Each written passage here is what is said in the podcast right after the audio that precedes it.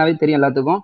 அவங்களுக்கு அடி கொடுக்குற மாதிரியும் பதில வந்து கொடுத்துக்கிட்டே இருப்பாரு. நான் அந்த சேனல்ல அந்த வீடியோஸ் எல்லாம் பாத்தீங்க அப்படின்னா கலாய்க்கிறதுல ஒரு தினுசா கலாய்ப்பாரு நம்ம அண்ணன். அது சில விஷயங்களை நான் ரொம்ப கத்துக்கிட்டேன் அவர்கிட்ட இருந்து. அவருடைய ஸ்டார்டிங், அதாவது அவர் எடுக்கிற அந்த டாபிக்ஸ் எல்லாம் பாத்தீங்கன்னா மேக்சிமம் வந்து அவர் அண்ணன் இன்டர்வியூஸ் தான் நான் பார்த்துருக்கேன். இந்த சாதி, சமத்துவம், பகுத்தறிவு, அப்புறம் அந்த பெண்ணடிமை, இந்த பிரச்சனையெல்லாம் வந்து மிக முக்கியமா எடுத்து அதுல இருந்து எந்த ஒரு பிரச்சனை வந்தாலும் அதை பத்தி யாரு தப்பா பேசினாலும் உடனே அண்ணா வந்து ட்விட்டர்ல ஒரு ட்வீட் போட்டுருவாரு. நம்ம அது அந்த இன்ஸ்பிரேஷனை வந்து நம்ம போர்டு தாசனோட இன்ஸ்பிரேஷன் தான் நினைக்கிறேன். இன்று இரவு 7:30 மணிக்கு வீடியோ வெளியிடப்படும் அப்படிங்கிற மாதிரி. அதே மாதிரி வந்து என்ன அப்படின்னா, அந்த எப்போ அந்த சேனலை இவங்க ஹேக் பண்ண ஆரம்பிச்சாங்களோ உடனே அண்ணா வந்து ரொம்ப இதாகி டாப் கியர்ல போட்டு இன்னும் வந்து வேகத்தை அதிகப்படுத்தி சங்கீசியும் தம்பிசியும் தாறுமாறா வந்து கலாய்க்க ஆரம்பிச்சிட்டாரு. அன்னையிலேருந்து இன்னைக்கு வரைக்கும் வந்து இவர்கிட்ட பேசணும் அப்படின்னாவே, இவருடைய கமெண்ட்டுக்கு பண்ணணும் அப்படின்னாலே வந்து கொஞ்சம் டர் ஆயிடுவாங்க நம்ம ஆளுங்க. ஆக்சுவலி இந்த டாபிக் பத்தி பேசுறோம் அப்படின்னா, அந்த ஈழத்தை பத்தி பேசுறோம், 50,000 நன்கொடை கொடு அப்படிங்கிறது எதுக்கு அப்படிங்கிற மாதிரி ஒரு சின்ன ஒரு ஷார்ட் நோட்ஸ் கொடுத்துறேன்னா, அதாவது 10 வருஷம் ஆச்சு இந்த நன்கொடை வசூல் செய்யும் போது. ஆனாலும் வந்து இந்த தமிழ் எளிய பிள்ளைகள் என்ன பண்றாங்க, நோட்டீஸ் அடிக்கிறதுக்கு காசு இல்லாம இருக்காங்க. அதே மாதிரி இந்த நன்கொடை எங்க தான் போகுது, என்னதான் பண்றாங்க அப்படின்னு பார்த்தா, நாயாகவும் அதே மாதிரி ஆஸ்திரேலிய கிளியாகவும் இஜுஜு, அதாவது நல்லா சொல்லலாம் பட் வந்து இசுசு காருக்காகவும் அந்த மெயின்டெனன்ஸ்க்குலாம் நிறையா போகுது. இன்னொன்று என்ன அப்படின்னா, அதிபருக்காகவே ஆமைக்கறி சொல்றதுக்கோசரமே பல நாடுகளில் தெரிஞ்சு பல விலை உயர்ந்த ஆமைகளை வாங்குறதுக்கும் இது செலவு பண்றதுன்னு சொல்லிட்டு இருக்காங்க. இதுதான் நான் ஷார்ட் நோட்ஸ். இப்போ இதுக்கப்புறம் வந்து நம்ம அண்ணன் பேசுவார். கொஷின் ஆன்சர் செஷன் வந்து கண்டிப்பாக வைப்போம், நீங்கள் கொஞ்சம் வெயிட் பண்ணுங்க. அண்ணனுடைய ஸ்பீச் முடிஞ்ச உடனே நம்ம கொஷின் ஆன்சர் செஷன் வைக்கலாம், சரிங்களா அண்ணா? நீங்கள் பேசலாண்ணா. சாரிண்ணா, ஓரங்கிட்டேன் அண்ணா, முண்டியில் குழுக்கல. அதான் ஆரம்பத்தில் அவர் சொன்னது மாதிரி அதான் இன்ட்ரடக்ஷன்லாம் கொடுத்துட்டாரு.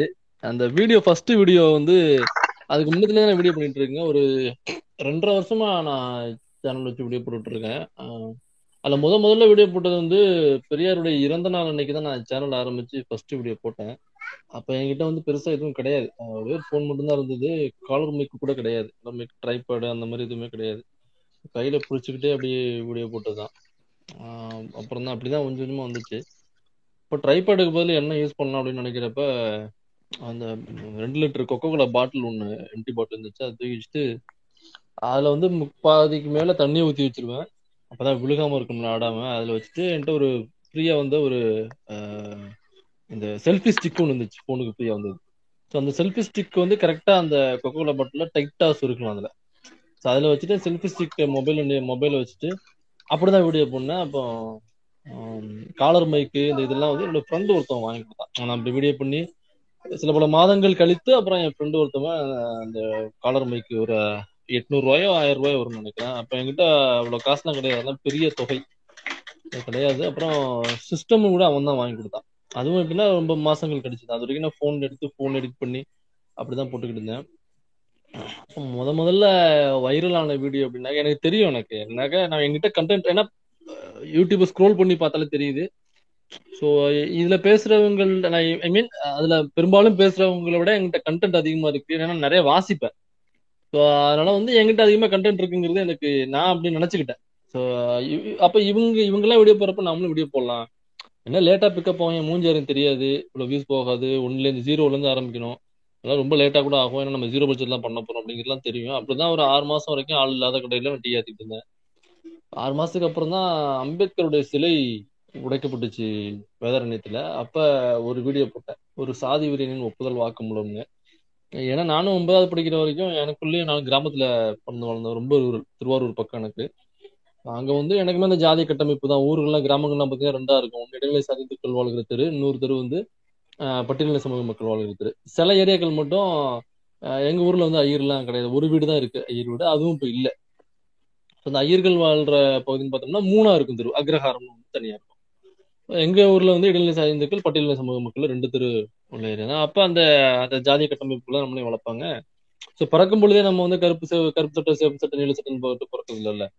பிறக்கிறப்ப நம்ம மூளை எம்டியா இருக்கும், எதுவுமே இருக்காது. அம்மா அப்பா இது நம்ம ஜாதி, இது நம்ம பெருமை, ஆண்ட பரம்பரை, ஜட்டி பிரியர் அப்படின்னா சொல்லி வளர்ப்பாங்க இல்லைங்களா. ஸோ அப்படியே அந்த ஆண்ட பரம்பரை பெருமைகள் அந்த ராஜராஜ சோழனுடைய மகுடத்தை நமக்கு சுட்டு விட்டாங்க. அதுக்கப்புறம் நான் ரொம்ப பிடிக்கிறது இந்த மாதிரி பாப்பா வந்து அடிக்கடி சத்தம் போடும், அதெல்லாம் கண்டுக்காதீங்க. ஆமா, அது ஒரு பக்கம் பேசிட்டு இருக்குன்னு நினைக்கிறேன்.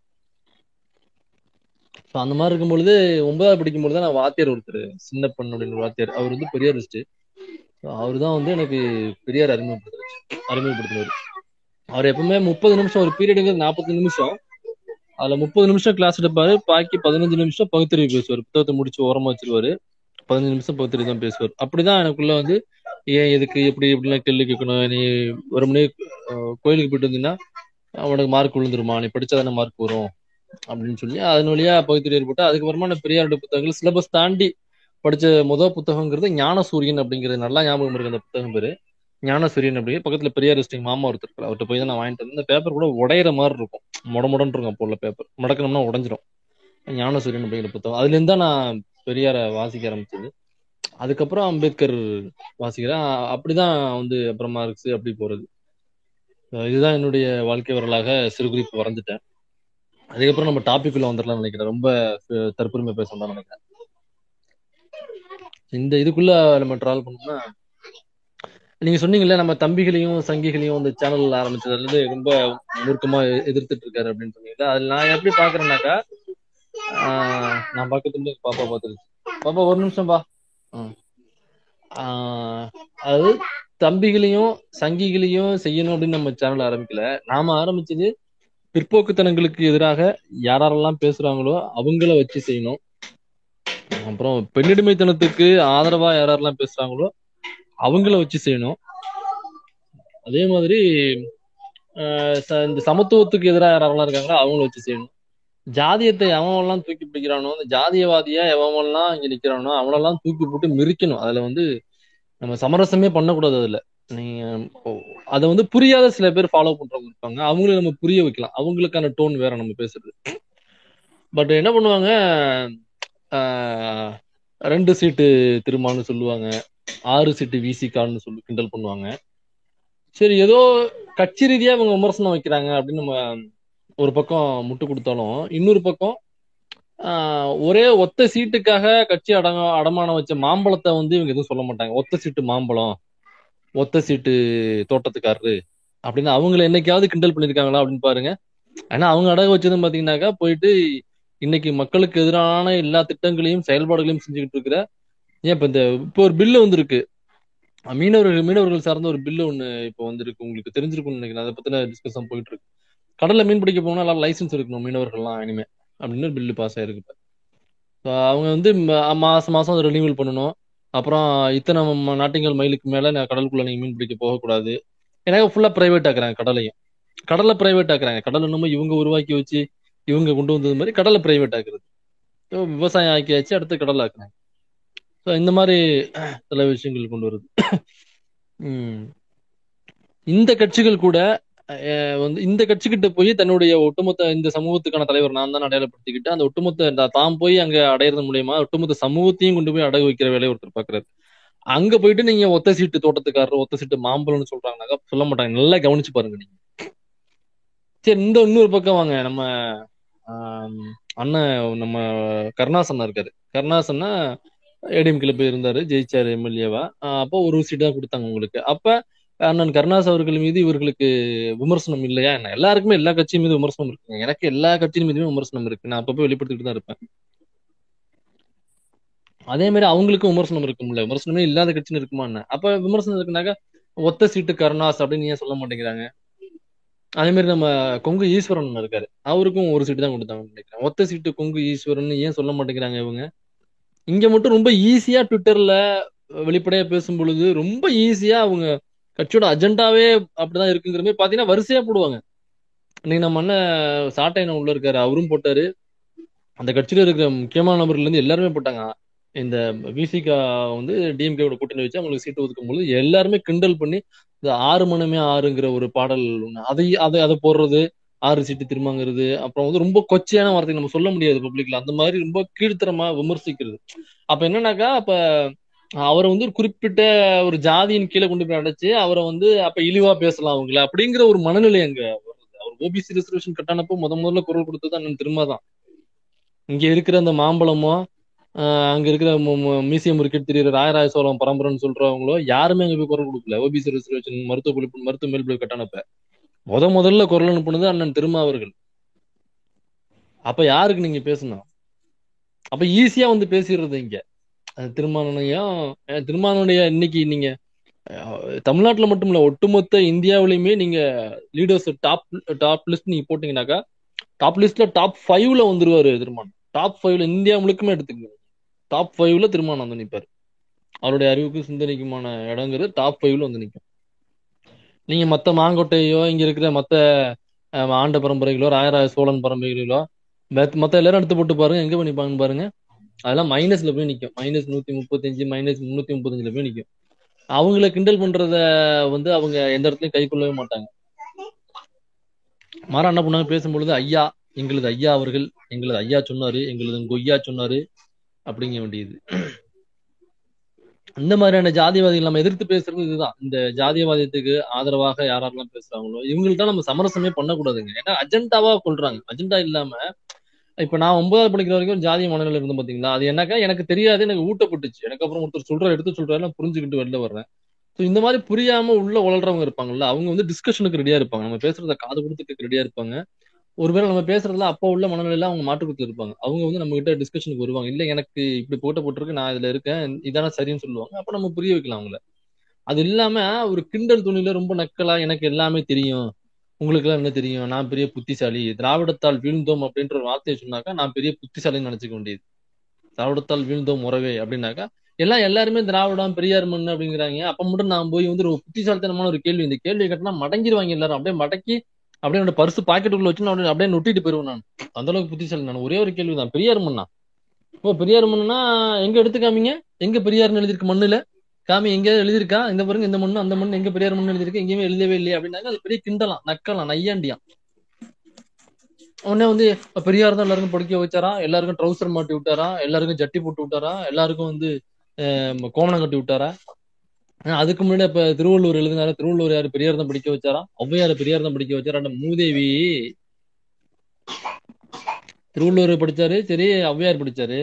அதுக்கப்புறம் உங்க அப்பனாத்தாலும் என் அப்பனாத்தாலும் ஏன் படிக்கல, உங்க அப்பா உங்க தாத்தானு பாட்டியும் என் தாத்தானு பாட்டியும் ஏன் படிக்கல? இந்த தொடர்பு எங்க அத்து போச்சு? இப்ப இடையில யாரும் வந்தது என்ன பண்ணாங்க?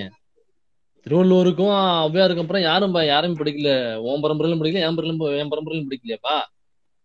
அப்படின்னா உடனே வந்து நீங்க அதை சொல்லாதீங்க. போன வாரம் கிளப் ஹவுஸ்ல பேசினப்ப கூட கிறிஸ்டப்ப வந்துச்சு, நீங்க வந்து ஏன் நீங்க அடிமைன்னு சொல்றீங்க, நம்ம கிட்ட உள்ள பெருமையை நீங்க பேசலாம்ல, நம்ம கிட்ட எவ்வளவு பெருமைகள் இருக்கு அதை பேசலாம்ல, அதை விட்டுட்டு நீங்க எதுக்கு நம்ம அடிமைப்பட்டிருக்கோம் அப்படின்னு எதுக்கு பேசுறீங்க, அவங்கள வந்து பெருமைப்பட வைங்க அப்படிங்கிறப்பல. அதான் நான் திரும்ப கேட்டேன், ஏன் ஒருத்தவன் அடிமைப்பட்டிருக்கானா, அடிமைப்பட்டிருக்கான்னு உணர்த்தினாதான் அடிமையை விடங்க விடைச்சிட்டு உள்ள வருவான் அப்படிங்கிறது நான் சொல்லல, புரட்சியாளர் அம்பேத்கர் சொல்றாரு. அப்ப நீங்க வந்து பெருமையை மட்டுமே பேசணுங்கிறீங்க. பாட்டா ராஜராஜ சோழன் 40,000 யானையை கொண்டு போய் அப்படியே அதுல வர்ற விட்டத்தெல்லாம் புடிச்சு கொண்டு போய் கடல்ல வீசுவான், அங்கே வீசுவான், இது பண்ணுவான், அப்படியே எடுத்தானாக்கா அறுத்து வாழை வந்து அப்படியே சொலட்டி வாய்க்குள்ள விட்டு பின்னாடி விட எழுத்துருவான் அப்படிங்கிற ஒரு பெருமை மட்டுமே பேசுங்கிறாப்ல என்னை பார்த்து. அப்ப அம்பேத்கர் இப்படி சொல்லியிருக்காரு, அப்ப அம்பேத்கர் சொன்னது தப்புன்னு சொல்றாப்ல அந்த பையன். எனக்கு தெரியல, அப்ப அம்பேத்கர் சொன்னது தப்புன்னு சொல்றாப்ல அந்த பையன். அப்படி இல்லைனாக்கா அம்பேத்கருக்கு தெரியாத ஒரு விஷயம் அந்த பையனுக்கு ஏதோ தெரிஞ்சிருக்கு, ஏதோ அந்த பெருமை பேசுறதுல அவர் ஏதோ கண்டுபிடிச்சிருக்காரு. இப்படி பேச இதுக்கேதான் நம்ம எதிரா இருக்கோம். இந்த மாதிரியான விஷயங்களுக்கு எதிரா பேசுறவங்கள தூக்கி போட்டு மிதிக்கும் பொழுது தம்பிகளும் சங்கிகளும் குறுக்க வந்து விழுந்து குறுக்கெலும்பு உடச்சுக்கிறாங்க. நம்ம என்ன பண்ண முடியும் சொல்லுங்க? நம்ம இந்த மாதிரி பேசுறவங்களுக்கு நேரா தாங்க கல்லை தூக்கி விட்டோம். என்கிட்ட என் கையில கல் இருக்கு. இந்த மாதிரி பேசுறவங்களை எதிர்த்து நான் அந்த கல்லை விட்டுஞ்சுக்கிட்டே இருப்பேன். அதை எனக்கு கவலைப்பட மாட்டேன். அப்ப கல்லை விட்டேறப்ப குறுக்க அந்த கௌஷிக் வந்தா என்ன பண்ணும் அப்படின்ட்டு சங்கியும் மங்கியும் குறுக்க வந்தா நம்ம என்ன பண்ண முடியும்? என்ன ஒண்ணு கல்லுக்கு தெரியுமா நான் சங்கி மங்கின்ட்டு? நான் விட்டேற டார்கெட்டும் ஒன்னே ஒண்ணு, இதுக்கு எதிராக பேசுறதுதான் எனக்கு டார்கெட். குறுக்க வந்தா வந்து மண்டை அடிச்சுட்டு போனான்னு பண்ண முடியும்? இந்த டாபிக் உள்ள இப்ப நான் வந்துடுறேன் தான். யாரும் மைக் ஆன் பண்ணீங்க, சவுண்டு வந்துச்சு, நான் வந்துடுறேன். இப்ப இந்த வசூல் வேட்டைகள் அப்படின்னு பாக்கணும்னா, இப்ப ரீசெண்டா கூட ஒருத்தர் நான் இன்டர்வியூ எடுத்திருந்தேன். சில பேர் பார்த்திருப்பீங்க, சில பேர் பார்த்திருக்க மாட்டீங்க. ஈழம் சார்ந்த ஒரு ஈழ இயக்குனர், அவர் பேர் ஈழன் இளங்கோ. அவரு வந்து ஒரு ஈழம் சார்ந்த ஒரு படம் எடுக்கிறாருங்க. அவரை புலம்பெயர் தமிழரா இப்ப இருக்காரு. அவருடைய கண்ணுக்கு எதிராக அவருடைய குடும்பத்தை சேர்ந்த 5 பேரை மேல டயரை தூக்கி போட்டு கொளுத்து விட்டு எரிச்சு கொண்டுட்டாங்க இலங்கையில உள்ள ராணுவம். ஸோ அதை கண்ணு முன்னாடி பார்த்துருக்காருங்க. இவ்வளோ கொடுமைகளை அனுபவிச்சிரு. அப்புறம் அந்த போர்கள் இதெல்லாம் வச்சுக்கிட்டு வந்தோம்னா அவர் ஆஸ்திரேலியாவுக்கு புலம்பெயர் தமிழர் போயிட்டாரு. ஸோ அதெல்லாம் போர் முடிஞ்சு போச்சு, எல்லாம் அங்கே என்ன நடந்தது நமக்கு தெரியும். அதுக்கப்புறம் இங்கேருந்து நம்ம கிறிஸ்டப்பா கிளம்புது நம்ம ஆமகிரி. ஆமகிரிங்க வந்து என்னுடைய கையில் தான் கையளிக்கப்பட்டது அப்படின்னு சொல்லி பயங்கரமா பேசி இன்னும் நிறைய ஆதரவு இருந்துச்சு இல்லைங்களா தமிழ்நாட்டிலேருந்து. நானுமே அவர் ஒரு 2 வருஷம் ஃபாலோ பண்ண ஆரம்பத்தில் இதை வந்துட்டாரா, நம்ம எதிர்பார்த்த புரட்சி புண்ணாக்கு வந்துட்டாரா, இவர் தாண்டா புரட்டி போடக்கூட ஒரு புரட்டி போட்டு தமிழ்நாட்டை வந்து தனியாக பிரிச்சு கொண்டு வந்துட்டு வர்றா, எங்கிட்டாவது வந்து நம்ம அப்படியே பாலாயிரம் நேரம் ஓட வச்சிருவாரு, என்ன அறுத்து தள்ளிடுவாரு, எல்லாம் முடிஞ்சு போச்சு, இனிமே நம்ம வீட்டுல எல்லாம் இதை திறந்துட்டோம்னாக்கா பாலா ஊத்தும் டேப்ல இருந்து அப்படிலாம் நினைச்சுக்கிட்டா 2 வருஷம் ஃபாலோ பண்ணா. அப்புறம் தெரிஞ்சு போச்சு, 2 வருஷத்துல கண்டுபிடிச்சேன் நான், கொஞ்ச நாள் கண்டுபிடிச்சேன். நான் ஃபாலோ பண்ணப்பெல்லாம் நான் செல்வமணி இயக்குனர் அவர்லாம் இப்ப வந்து பேச வருவார். ஸோ அந்த மாதிரியான பேச்சாளர்லாம் வருவாங்க. அப்பதான் அந்த மலையில நினைஞ்சுக்கிட்டு பேசுறதுலாம் அந்த தமிழ் எல்லாம் போடுவாங்க பாத்தீங்களா. அப்படியே மலையில நினைஞ்சிட்டு அண்ணன் பேசினப்ப அதே மலையில நினைஞ்சிட்டு கேட்ட வந்தேன் நான். அப்படியே அப்பட்ட ஸ்டண்ட்டுகள் அப்ப அண்ணன் பண்ணிட்டு இருந்தாரு. அப்புறம் கொஞ்சம் கொஞ்சமா மேடைகள்ல இருந்து பெரியார் படம் நகருது, அப்புறம் ஹிட்லர் படம் ஒரு பக்கம் ஏறுது, மாமனார் படம் அங்கிட்டு பக்கம் ஏறுது. அந்த பெரியார் படம் போனதுல இருந்தே இது வண்டி ரூட் தெரியல, இது வந்து தலைவா வந்து வேற மாதிரியான ஒரு நாக்பூர் புரட்சியை பண்றாப்புல அப்படின்னு சொல்லிட்டு அப்புறம் ஸ்கிரிப்ட் சரி நாக்பூர்ல இருந்து வருதுன்னு நம்ம தெரிஞ்சு போச்சு. அப்ப வெளில வந்துட்டாங்க வேற விஷயம். இப்படி பேச ஆரம்பிச்சோன்னா புலம்பெயர் தமிழர் நிறைய பேர் ஆதரிச்சிருக்காங்க. அங்கிருந்து உண்டியில் அங்க கடைக்கு கடை உண்டி அவரு சொன்னது இன்டர்வியூல இருக்கு, நீங்க பாருங்க. எல்லா கடைகளையுமே தமிழர்கள் வச்சுக்கிற கடை எல்லாத்துலயுமே தமிழர் வாழ்கிற பகுதி எல்லாத்துலயுமே உண்டியல் வச்சு அங்க உள்ள வெளிநாட்டு பணத்தை வாங்கி கேதர் பண்ணி அங்கேருந்து இங்க வந்து அவங்க அனுப்புறது, உண்டியல் குலுக்கி இந்த மாதிரி நாம் தமிழர் கட்சிக்காக நமக்காக பேசிட்டு இருக்காங்க அப்படின்னு சொல்லி அங்கேருந்து வசூல் பண்ணி அனுப்புறது. அவர் ஒரு தடவை என்ன பண்ணியிருக்காரு, அங்க இந்த மாதிரிதான் வசூல்கள் நடக்குதுங்க. அப்புறம் சில பேர்கிட்ட கட்டாயமாக ஒரு ஸ்லிப் எழுதி கொடுத்து வாங்குறதுலாம் நடந்திருக்கும்னு நினைக்கிறேன். எனக்கு ஏற்கனவே ஒருத்தர் அனுப்பிச்சிருந்தார், நான் வீட்டுக்கு மென்ஷன் பண்ணியிருந்தேன். இது மாதிரி வாங்குறாங்க, எனக்கு விருப்பம் இல்லை, ஆனா நான் விருப்பம் இல்லைன்னு சொன்னா என்னை கார்னர் பண்ணுவாங்க, அப்படிங்கிறதுக்காக வேண்டிய நான் அதை வாங்க வேண்டியிருக்கு அப்படின்னு சொல்லிட்டு எனக்கு ஒருத்தர் பேசினார், ஒரு தமிழர் ஒருத்தர். இப்படியாக வசூல்கள் நடக்குது. அவர் என்ன பண்ணாரு, இங்க சென்னை வந்தப்ப அவருடைய கவிதை, அவர் கவிதையெல்லாம் எழுதுவாரு, அங்க உள்ள ஈடம் சார்ந்த புரட்சி மேற்கோள் கட்டி கவிதைலாம் எழுதுவாரு. அப்படியே அவருடைய கவிதை வந்து இங்க வெளியிடுற நாம் தமிழர் கட்சியில இருந்து வெளியிடுற ஒரு புத்தகம், பிரபாகரன் அவர்களுடைய பிறந்த நாளைக்கு வெளியிடுற புத்தகம்னு நினைக்கிறேன். அந்த புத்தகத்துல அவருடைய கவிதை புரட்சிகரமா இருக்கு அப்படின்னு சொல்லிட்டு அவருடைய கவிதையை இந்த புத்தகத்துல பதிப்பிக்கிறாங்க. ஒரு கவிதையை அந்த முன்னுரை சம்திங் அந்த மாதிரி போடுவாங்க இல்லைங்களா, அப்படியே முகப்புரையில வந்து ஒரு கவிதையை பதிப்பிக்கிறாங்க. பதிப்பிச்சு அவருக்கு இன்ஃபர்மேஷன் போயிட்டு அவரை அழைக்கிறாங்க. அழைச்சோடனே அவரு சேர்ந்து கிளம்பி வர்றாரு, அட்டன் பண்றாரு. ஃபங்க்ஷன் முடிஞ்ச உடனே டொனேஷன் கொடுத்துருப்பாங்கன்னு இருக்காங்க அவர்கிட்ட. ஷாக் ஆயிட்டாப்ல, இது என்னுடைய கவிதையை பயன்படுத்திருக்கீங்க புத்தகத்துல, அதெல்லாம் அழைச்சிருக்கீங்க, நான் வந்திருக்கேன், இதை வந்து டொனேஷன் கொடுத்துருப்பாங்கன்னா நம்ம படித்துற பாண்டு கணக்கு தான், சரி சரி வண்டிக்கு டோக்கன் போட்டுப்பா அப்படிங்கிற மாதிரி சொல்லியிருக்கோம். இவரு சாக்கா இருக்கு. அப்புறம் எவ்வளவு கொடுக்கணும் அப்படின்னு சொல்லி கேட்டிருக்காரு. ஒரு 50,000 ரூபாய் கொடுத்துட்டு போட்டிருக்காங்க. 50,000 ரூபான்னா அவங்க ஹார்ட் அட்டாக் வந்துருக்கு. எனக்கா அவங்க ஈழத்துல என்ன ஒரு சூழல், போர் சூழல் நமக்கு தெரியும். அதுல இருந்து 5 பேரை அவர் கண்ணு முன்னாடி டயரை போட்டு கொளுத்து விட்டு சம்பவத்தை கண்ணெதிர பார்த்தா அந்த இதுல இருந்து வெளியில போய் அந்த வழிய சுமந்து ஒரு படம் எடுக்கிறாரு. அவரு அவரை கூப்பிட்டு வந்து அவருடைய கவிதையை பயன்படுத்தி அவரை உட்கார வச்சுட்டு அவர்கிட்ட நீங்க அவரு ஒரு அமைதி வாழ்க்கை, இதுல இருந்து ஒரு ஒரு அமைதியான ஒரு வாழ்க்கை, ஒரு ஒரு சாதாரணமான ஒரு மனித இயல்பான ஒரு வாழ்க்கையை வாழணும், நிம்மதியான ஒரு வாழ்க்கையை வாழணும், அடுத்த சந்ததிகளை வந்து சரியா படிக்க வைக்கணும், அவங்களுக்கான அமைதி வாழ்க்கை கொடுக்கணுங்க. புலம்பெயர்ந்து ஒரு ஒரு நாட்டுல போய் அவங்க ஒன்றும் வெளிநாட்டுல போய் வாழ்றாங்க அப்படின்னாக்கா அங்க ஒன்றும் பெரிய ஐராபிசராகவும் பெரிய இண்டஸ்ட்ரியலிஸ்டாகவும் அப்படிலாம் இருக்க மாட்டாங்க. அங்க உள்ள ஒரு கூலி வேலை பார்ப்பாங்க, அங்க உள்ள ஒரு சாதாரணமான ஒரு வேலையை பார்த்துட்டு அதுல ஏதோ கொஞ்சம் சேமிச்சு வச்சுக்கிட்டு அப்படிதான் வாழ்வாங்க. அப்படியா உள்ளவங்கள ஒருத்தவங்க இங்க கூப்பிட்டு அவங்க கிட்ட சரி சரி வண்டிக்கு டோக்கன் போட்டு போற 50,000 ரூபா அப்படின்னு சொன்னாக்கா அவரு பக்குன்னு ஆயிருக்கு. அதுக்கப்புறம் என்கிட்ட அவ்வளவுலாம் இல்லை அப்படின்னு சொல்லி சரி சரி ஒரு 25,000 கொடுக்குன்னு சொல்லிட்டு என்கிட்ட அவ்வளவும் இல்லைன்னு சொல்லிட்டு அப்புறம் எவ்வளவுதான் இருக்கு அப்படின்னு கிட்ட போய் அவரு பையில உள்ளது, உள் பாக்கெட்ல உள்ளது, அந்த கட் பாக்கெட்டு டிக்கெட் பாக்கெட்ல உள்ளது எல்லாத்தையும் எடுத்து போட்டு பார்த்தோம்னா 15,000 ரூபாய் அவருக்கு இருந்திருக்கு. அந்த 15,000 ரூபாய் கொடுத்துட்டு அப்புறமா ஒரு டவுட், சரி 15,000 நம்ம கொடுத்துட்டோம், இது உண்மையிலேயே சீமானனுக்கு போகுமா, இதெல்லாம் தெரியுமா, அல்லது சுத்தி இருக்கிறவங்க எதுவும் வாங்கி சாப்பிட்றாங்களா, ஒரு சந்தேகம் இருந்திருக்கு அவருக்கு. அப்புறம் ஆபீஸ் போயிருந்திருக்காரு, ராமநாதன்குடியில் ஆபீஸுக்கு போயிருந்திருக்காரு. போனோடனே அண்ணன் சீமான் வந்திருக்காரு. வந்தோடனே ஆனா இவர் தானே இவ்வளோ டொனேஷன் கொடுத்துருக்காருண்ணே அப்படின்னு. சரி தம்பி சரி தம்பின்னு சொல்லியிருக்காரு. அப்ப இவ்வளோ டொனேஷன் வருது எல்லாமே அவர் தெரிஞ்சிருக்கு, அப்பதான் நான் கன்ஃபார்ம் பண்ணேன் அப்படின்னு அவர் சொல்றாரு. அதை தாண்டி அவர் எடுத்த படத்தை இங்க ப்ரிவியூ ஷோ போட்டு காமிக்கிறதுக்கு ஆஸ்திரேலியாவில் ரிலீஸ் பண்ணியிருக்காரு, எல்லாமே எல்லா ஸ்டேட்லயும் ரிலீஸ் பண்ணியிருக்காரு. அங்க உள்ள எல்லா மக்கள்கிட்டையும் நல்லா ஆதரவு இருந்ததாக அவர் சொல்றாரு. இங்க தமிழ்நாட்டில் உள்ள தமிழ் தேசியம் ஈடம் சார்ந்து பேசுகிற தலைவர்கள்ட்ட போட்டு ப்ரிவியூ போட்டு காமிச்சு அவங்கள்ட்ட ஒரு கமெண்ட் வாங்கணும், ஒரு பைட் வாங்கணும். பைட் வாங்கினா அது இன்னும் கொஞ்சம் ப்ரொமோஷனுக்கு பயன்படுத்தலாம்னு சொல்லிட்டு ஆஸ்திரேலியாவில இருந்து வந்துட்டு போனா செலவுகள் அது ஆகும்னு சொல்லிட்டு அவரு கிரௌட் ஃபண்டிங்ல அந்த படத்தை போயிருக்கு. என்ன பண்றது, அங்கேருந்து பென்ட்ரைவ் அனுப்பிச்சுட்டு இங்க உள்ள தோழர்கள்ட்ட அனுப்பிச்சுட்டு அந்த தோழர்களை கொஞ்சம் பணம் அனுப்பிச்சுட்டு அந்த ப்ரிவியூ ஷோக்கான ஏற்பாடுகள் பண்ண சொல்றாரு, பண்ணியிருக்காங்க. நிச்சயமானவர்களுக்கும் அழைப்பு விடுத்ததா சொல்றாரு அவரு. எல்லாருமே அழைப்பு விடுத்திருக்காங்க. மற்ற எல்லா தோழர்களும் வந்து பார்த்துருக்காங்க. சரிங்களா, நான் சீமான் மட்டும் வரல. சரிண்ணே ஒரு அடுத்த தடவை நேரா ஃபிளைட்டை பிடிச்சி இங்க வர ஆஸ்திரேலியாவில இருந்து டிக்கெட் போட்டு அப் அண்ட் டவுன் டிக்கெட் போட்டு இங்க வர வந்துட்டு அண்ணன் சீமான் அவர்களை நேரா சந்திக்கிறாரு. அவர் சொன்ன ஸ்டேட்மெண்ட் இது. ஸோ சந்திச்சு, ஆனா இந்த மாதிரி நீங்க பார்த்துட்டு சொன்னீங்கன்னா எனக்கு சந்தோஷமா இருக்கும். இல்லை தம்பி, வேலையா இருக்கு தம்பி, அந்த வேலை இருக்கு தம்பி, இந்த வேலை இருக்கு தம்பி, போராட்டங்கள் இருக்கு தம்பி, அதெல்லாம் புரட்சிகள் பண்ணு தம்பி, அப்படி அப்படின்னு சொல்லிட்டு பார்க்க முடியாது அப்படின்னு. சரிண்ணா, அப்ப வந்து அவரு போயிட்டாரு. இப்ப மறுபடியும் ஒரு தடவை வந்தாருன்னு நினைக்கிறேன். அப்பயும் போய் சந்திக்கும் பொழுது அண்ணன் வந்து அந்த புரட்சி மூட்ல இருந்திருக்காரு. புரட்சி மூட்ல இருக்கேன், என்னால இப்ப வர முடியாது தம்பி அப்படின்னு சொன்னோடனே அப்புறம் என்ன பண்ணிருக்காரு, அண்ணன் திரும்ப அவர்களை சந்திக்கிறதுக்கு அப்பாயின்மெண்ட் வாங்கிட்டு அப்ப திருமாவளவன் வந்து எம்பி. ஸோ எம்பி அந்த திருமாவளவன் அவர்களை போய் நேராக போய் சந்திச்சு இந்த மாதிரின்னு அவர் போஸ்ட் கையில கொடுத்துனே பார்த்துட்டு நான் உடனே பார்த்துடுறேன், ஈழம் சார்ந்த ஒரு படம் பண்ணிருக்கீங்க, நான் உடனே பார்க்கணும் அப்படின்னு சொல்லிட்டு உடனே ப்ரிவியூ ஷோ ரெடி பண்ணி அவரு திருமாவளவன் எல்லாம் நிறைய பேர் கூட்டி போயிருக்காரு. படத்தை பார்த்துட்டு அவர் அவருடைய பைட்டை கொடுத்துட்டு வந்தார். அவர் பார்த்துட்டு அவருடைய கமெண்ட்டை சொல்லிட்டு வந்துட்டார். என்னங்க இதுலதான் அவர் கேள்வி என்ன எழுப்புறாருனாக்கா, ஒரு எம்பியா இருக்காரு, அவர் பாக்குறது அவ்வளோ பேர் நிக்கிறாங்க, அதெல்லாம் எடுத்து நம்ம ஒரு ஈழம் சார்ந்த ஒரு படம் பண்ணிருக்கேன்னு சொன்னோடனே சரி அந்த மக்களோட வழியை பதிவு பண்ணியிருக்காரு பாக்குன்னு சொல்லிட்டு அவரு பிஸியா இருக்கிறால அவ்வளோ பேர் நிக்கிறாங்க, அதெல்லாம் பார்த்துட்டு என்னை தனியா கூப்பிட்டு பேசி என்னுடைய படத்தை ரிவ்யூ ஷோ பாக்குறாரு. ஒரு சீட்டு கூட ஜெயிக்கல இவங்க இன்னும்.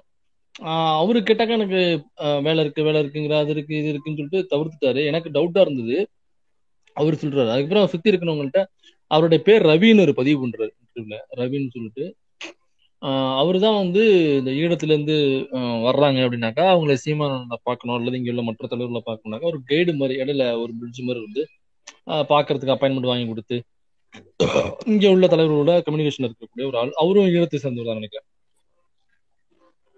அவர்கிட்ட கேட்டிருக்காரு, என்னங்க ஏன் என்ன பிரச்சனை, ஏன் வர மாட்டேங்கிறாரு அப்படின்னு. சும்மா கூப்பிட்டு அப்படிங்கிற ஒரு 5 லட்ச ரூபா காசு கொடுத்தீங்கன்னா பார்த்துட்டு பைக் கொடுப்பாரு, அதை வச்சு நீங்க ப்ரமோஷன் பண்ணிக்கலாம். அவரு சாக்காய் போய் 50,000 கேட்டு 20,000 கேட்டு 15,000 கொடுத்தா அது இன்னும் 5 லட்சம் வரைக்கும் வந்து நிக்குது அப்படிங்கிறதுதான்.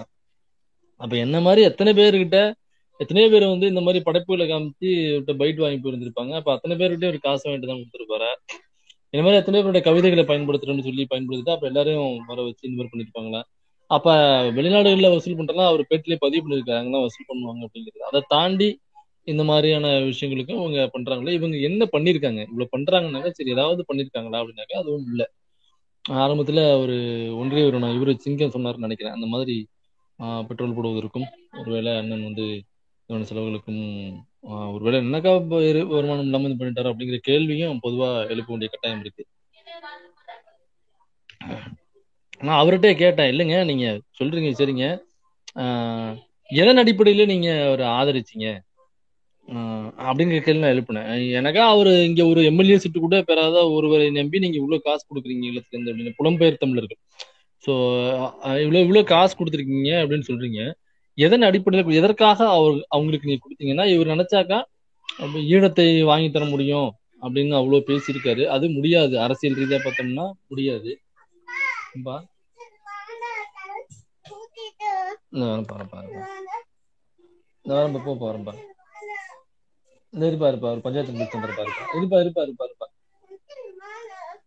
ஒரு நிமிஷம்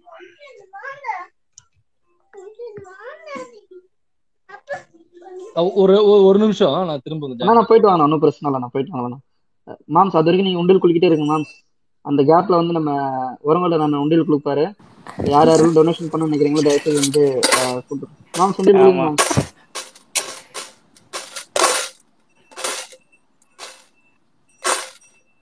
சத்தமா என் நிலைமைய புரிஞ்சுக்கிட்டு நீ கேக்குற பாரு.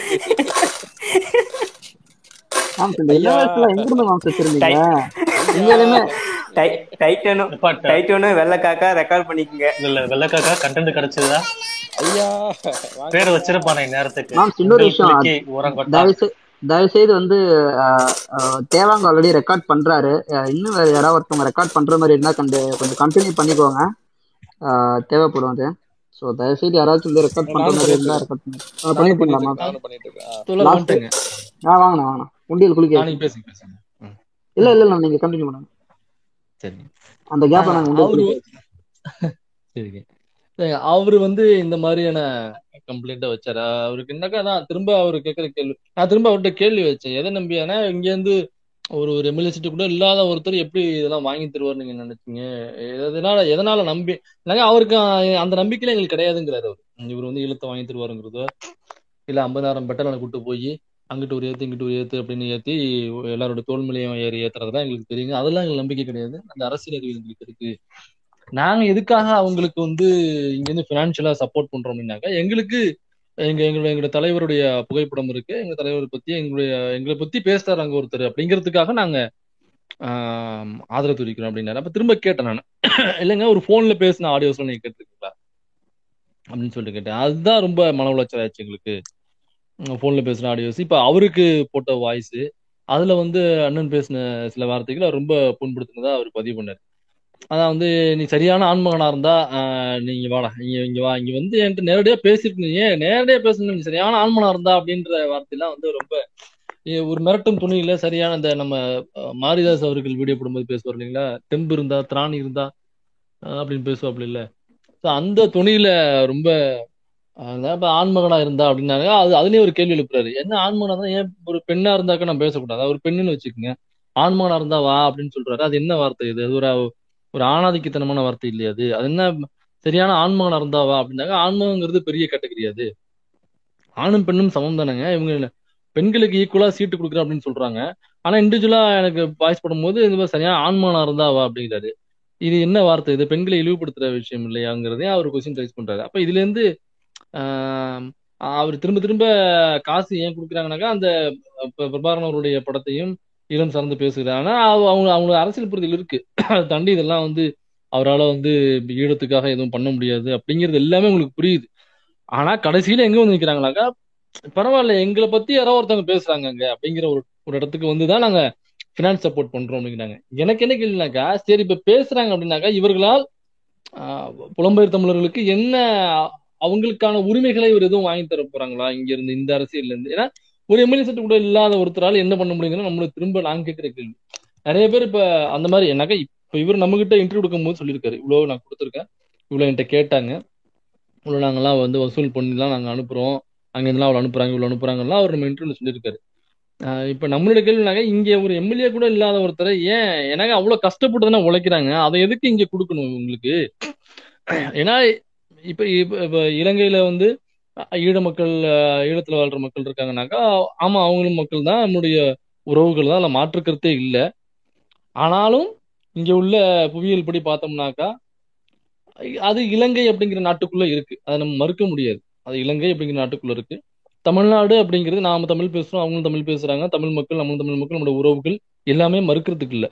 ஆனாலும் இங்க உள்ள அரசியல் பிரிவு அரசியல் ரீதியாக பார்த்தோம்னாக்கா ரெண்டும் வெவ்வேறு நாட்டுக்குள்ள இருக்கு. தமிழ்நாடுங்கிறது இந்தியா அப்படிங்கிற நாட்டுக்குள்ள இருக்கு, ஈழம் அப்படிங்கிறது இலங்கை நாட்டுக்குள்ள இருக்கு. ஸோ ரெண்டு வெவ்வேறு ஆட்சி முறை, ரெண்டு வெவ்வேறு அரசமைப்பு சட்டங்கள் இருக்கு. அப்ப இங்க இருந்து தமிழ்நாட்டில இருந்து தமிழ்நாட்டில் உள்ள சிஎம்லே ஒன்றும் பண்ண முடியாதுங்க. தமிழ்நாட்டுக்குள்ள ஒரு சிஎம் இருக்காரு, அப்போ பெரும்பான்மையான சிஎம்னா வச்சு பெரும்பான்மையாக ஆட்சி அமைக்கிற ஒரு சிஎம்மா தமிழ்நாட்டில் இருக்காருன்னு வச்சுக்கோங்க. அவராலேயே ஈழத்தை பெற்றுத் தருவதற்காகவோ அல்லது ஈடம் சார்ந்த அரசியல் ரீதியாக அவர் குறுக்கிட்டு அவருடைய இதை சைன் போட்டு சம்திங் இவங்களுடைய அப்படி எதுவும் பண்ண முடியாதுல்ல. அது இரண்டு நாட்டுக்கு இடையே உள்ள பிரச்சனை. இப்ப ஈழம் இலங்கை அப்படிங்கிறது தமிழ்நாட்டுக்கு நியர்பையா இருக்கலாம், அதுக்காக தமிழ்நாடு போய் அங்க தலையிட முடியாது இல்ல. அவங்களுடைய போராட்டங்களுக்கு நம்ம ஆதரவு தெரிவிக்கலாம், அதுல மாற்றுக்கிறது இல்லை. நமக்கு ஈழம் சார்ந்து ஈழ விடுதலை வேண்டும், அங்குள்ள மக்களுக்கான அடிப்படை உரிமைகள் பேசிடணும், அதை நம்ம தொடர்ந்து பேசிக்கிட்டு இருக்கோம், ஆதரவு தெரிவிக்கிறோம். ஸோ நம்மளால என்ன பண்ண முடியுமோ அதை தானே பண்ண முடியும். அதை தாண்டி அரசியல் ரீதியான நடவடிக்கைகள் எடுக்கணும் அப்படின்னாக்கா அது இந்தியா தான் எடுக்க முடியும். ஸோ ஒன்றிய அரசு தான் அதை முடிவெடுக்க முடியும். தவிர இங்க உள்ள மாநில அரசால ஒரு இன்ச்சு கூட நகர்த்த முடியாது அப்படிங்கிறது நமக்கு நல்லாவே தெரியும்.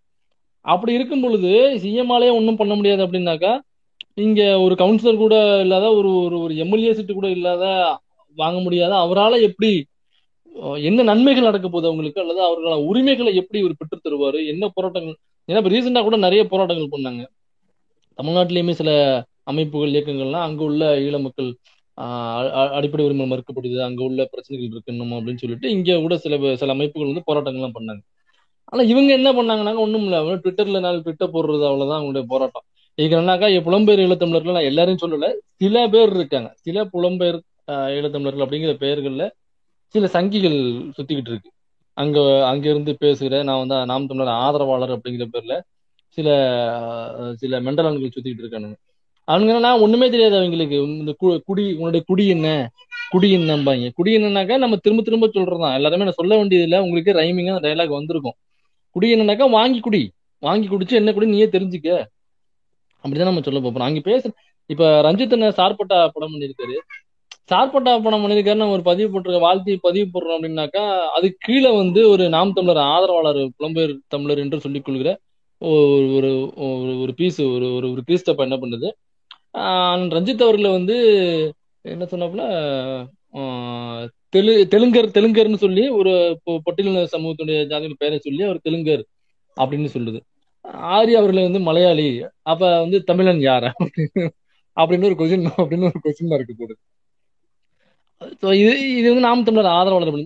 இது வந்து புலம்பெயர் தமிழர் மட்டும்தான் இருக்கா, அதாவது சில புலம்பெயர் தமிழர் மட்டும்தான் வேலையை பண்றாங்களா, இங்க உள்ளவங்க ரொம்ப யோக்கியமானாக்கா இங்க உள்ள கிறிஸ்தப்பாக்களும் அதே வேலை தான் பண்ணுது.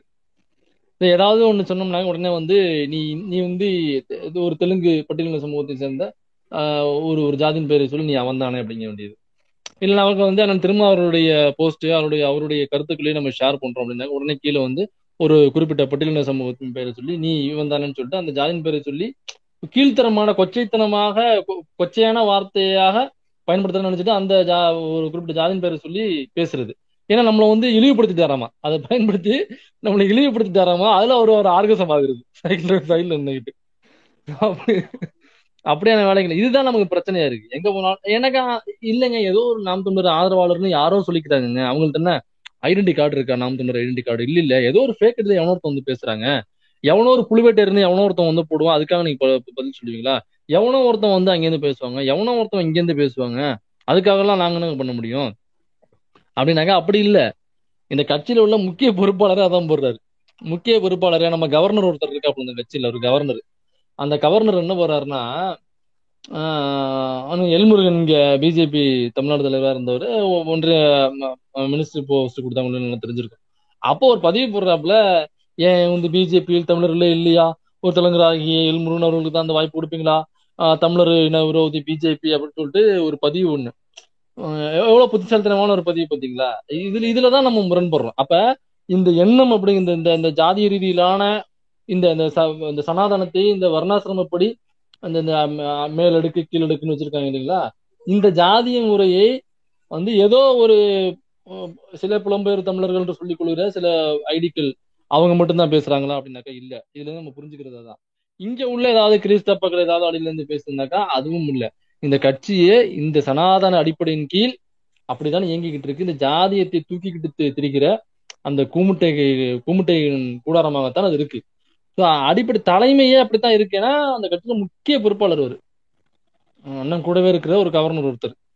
அந்த கவர்னர் தான் இந்த போஸ்டை போடுறாப்புல. அப்பனாக்கா இது ஏதோ ஒருத்தர் இல்ல, இது பேஸ்மெண்டாவே அப்படித்தான் இருக்கு. இந்த கட்சியினுடைய அமைப்பே அப்படித்தான் இருக்கு.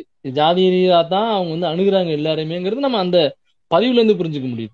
இப்ப எனக்கு அதுல என்ன கேள்வினாக்கா, என்ன சரி என்ன எல்முருகன்னா சரி ஒரு தெலுங்கர்னு சொல்லி சரி பிஜேபியில யாரோ ஒருத்தருக்கு யாருக்கு என்ன கொடுத்தாங்கப்பா, சரிப்பா நீ சொல்ற மாதிரி ஏதோ தமிழர் கொடுத்துட்டாங்க, இன்னைக்கு இந்த அண்ணாமலை அண்ணன் கொடுத்துட்டாங்க, உன்னுடைய நீ யூரின் டெஸ்ட் எடுத்ததுபடி அண்ணன் அண்ணாமலை அவர்களுடைய பாத்ரூம்ல போயிட்டு நீங்க அவரோட டெஸ்ட் எடுத்தீங்கன்னாக்கா அவர் வந்து தமிழர் நீங்க சொல்லிடுவீங்க, சர்டிஃபிகேட் கொடுத்துருவீங்க. சரி இப்போ வந்துட்டார் அண்ணாமலை அண்ணன், எல்லாம் சரியாயிடுமா?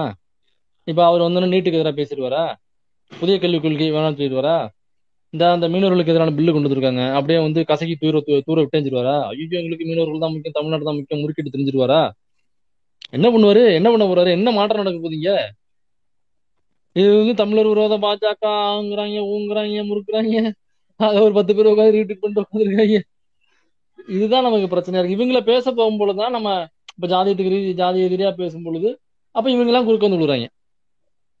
இதுக்குதான் நான் அந்த ராஜராஜசோழன் அவர்களுடைய பரம்பரை எடுத்து போட்டு அவங்க எங்கெங்க இந்த கிளான் எங்கெங்க இருந்து போகுது அப்படின்னு சொல்லிட்டு நம்ம பூதம் கூட அதை ட்வீட் பண்ணியிருந்தாரு, கேஆர்எஸ் அவர்கள் கூட ட்வீட் பண்ணியிருந்தாரு. நான் அப்புறம் அதை போய் பார்த்தா எனக்கு ப்ரூஃப்லாம் அதில் இருந்துச்சு. அவங்க கல்வெட்டுல இருந்து எடுத்து போட்ட சில பதிவுகள்லாம் போட்டிருந்தாங்க. நான் அதை வச்சு நான் ஒரு வீடியோ போடுறேன்.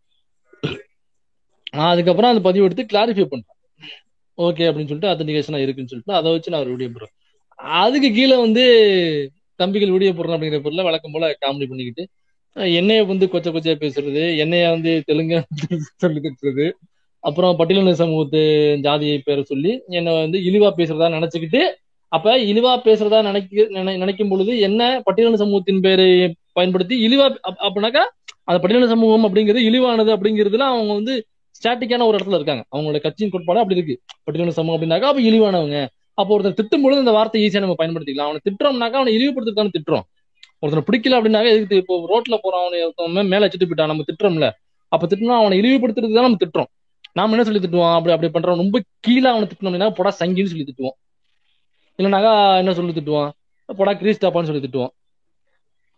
இந்த மாதிரி ரொம்ப நம்ம கீழான வார்த்தையில பயன்படுத்தினா அப்படிதான் நம்ம சொல்லி திட்டுவோம். இப்ப அவன் என்ன பயன்படுத்துறான்னா ஒரு ஜாதியின் பெயரை பயன்படுத்தினான், பட்டியலின சமூகத்தினோட அந்த ஜாதியின் பெயரை சொல்லி பயன்படுத்தி நம்ம திட்டுறதுக்கு அந்த வார்த்தையை பயன்படுத்தினா அப்ப மென்டாலிட்டி என்னவா இருக்கு, இப்ப என்ன அவனுக்கு பூத்தப்பட்டிருக்கு அந்த கட்சியில. இப்ப திருமாவளவன் இருக்காரு, அவரோட கட்சியில எடுத்துங்க எல்லாருமே மீட்டிங் எல்லாத்தையுமே பேசணும் பாக்குறோம். அருவாளை தூக்கி கையில கொடுக்கறது எவ்வளவு நேரம் ஆகும், அதை தூக்கி போட்டுட்டு கையில புத்தகத்தை கொடுக்கறதுக்கு உனக்கு பல வருஷம் ஆகும். அவர் எல்லாருக்கும் புத்தகத்தை கொடுக்குறாரு, புத்தகத்துக்கு படிக்க சொல்றாரு, அததான் அவர் பண்றாரு. தோட்டத்துக்கார மாதிரி பிடிங்கி போட்டு மீசையை வரைஞ்சு விட்டு கையில கொடுத்து அனுப்புறதுக்கு எவ்வளவு நேரம் ஆக போகுது, அது ரொம்ப நேரம் ஆகாது. கையில புத்தகத்தை கொடுத்துக்கிட்டு ரொம்ப நேரம் ஆகும், அதைத்தான் அவர் பண்றாரு. ஆனா நீ என்ன பண்ற, நீ போயிட்டு இல்லாத ஒண்ணு அந்த சனாதனத்தின் அடிப்படையில, ஏன்னா நாக்பூர்ல தான் உங்களுக்கு ஸ்கிரிப்ட் வருது, அதான் அப்ப ஜாதியின் அடிப்படையில. ஏன்னாக்கா இது வந்து இது எங்க அங்கேருந்து பேசுறவங்களும் தெலுங்குன்னு தான் பேசுறாங்க. இந்த புலம்பெயர் தமிழர்ல சில பேர் இந்த நாம் தமிழர் ஆதரவாளர்னு சொல்லி கொடுத்தாருல அவங்களுமே வந்து தெலுங்குன்னு சொல்லி திட்டுறது. இப்ப இங்கேருந்து வரட்டோம்னு தெலுங்குன்னு போறது. அப்ப அங்கேருந்து ஹெட்ல இருந்து நம்ம கவர்னர் போடுறது பாத்தீங்கன்னா நம்ம அண்ணன் கொடுக்குற கவர்னரும் தெலுங்குக்கு ஏன் கொடுக்குறீங்க அப்படின்னாங்க. அப்போ ஒட்டுமொத்தமாவே வந்து இந்த ஸ்ட்ரக்சராவே இப்படிதான் இயங்கிக்கிட்டு இருக்கு. அப்ப இதுக்கு அப்ப அங்கேருந்து காசு கொடுக்குறாங்க அப்படின்னாக்கா அது அப்ப இதை வளர்ப்பதற்காக காசு கொடுக்குறாங்களா. இப்ப இதை வந்து நீங்க தமிழ்நாட்டுக்குள்ள இன்னொரு விஷயம் பார்க்க போனோம்னா இவங்க திமுகவின் மீது பொதுவா வந்து ஈழம் சார்ந்து இயங்குறவர்களுக்கு ஒரு மாற்று கருத்து இருக்கும் திமுகவின் மீது, ஏன்னா ஒரு விமர்சனம் இருக்கும். ஏன்னா அப்ப அந்த காலகட்டங்கள்ல அந்த ஈழப்போர் நடந்தப்ப இறுதி காலகட்டப்போர் நடந்தப்ப எனக்குமே விமர்சனம் இருந்துச்சு திமுக மீது, கடுமையான விமர்சனம் இருந்துச்சு திமுக மீது. அதுக்கப்புறம் வந்து இப்பவுமே நமக்கு என்னன்னாக்கா அவங்க அந்த ராஜினாமா பண்ணியிருந்திருக்கணும் அப்படிங்கிற ஒரு கருத்து மட்டும்தான் இருக்கு. மற்றபடி அவங்களால இதை தாண்டி அங்க ஒன்றும் பண்ணிருக்க முடியாதுங்கிறது கிளாரிஃபை ஆச்சு. இவனால படிச்சுக்கிட்டு புரிஞ்சதுக்கு அப்புறம் இவனால மாநில முதலமைச்சரால அந்த போரை நிப்பாட்டிருக்க முடியாது. ஒரு போரை நடத்திருக்க முடியுமானா அதுவும் முடியாது. ஸோ இது நடத்திருக்க முடியாது, நிப்பாட்டிருக்க முடியாது. ஏன்னா அது பல நாடுகள் பல வல்லரசு நாடுகள் உள்ள இறங்கி நேரடியாக களத்துல இறங்கி துப்பாக்கி போட்டு சண்டை போட்ட சண்டை அது. நம்ம அண்ணனே பல நாடுகளை சொல்லியிருக்காப்ல. அப்படி பல வல்லரசு நாடுகள் உள்ள சண்டை போடும் பொழுது இங்க இருக்கிற ஒரு சிஎம்ஆல எப்படி போய் அந்த சண்டை நிறுத்திருக்க முடியும் அல்லது நடத்திருக்க முடியும்? இது முட்டாள்தனமான பேச்சு இல்லையா?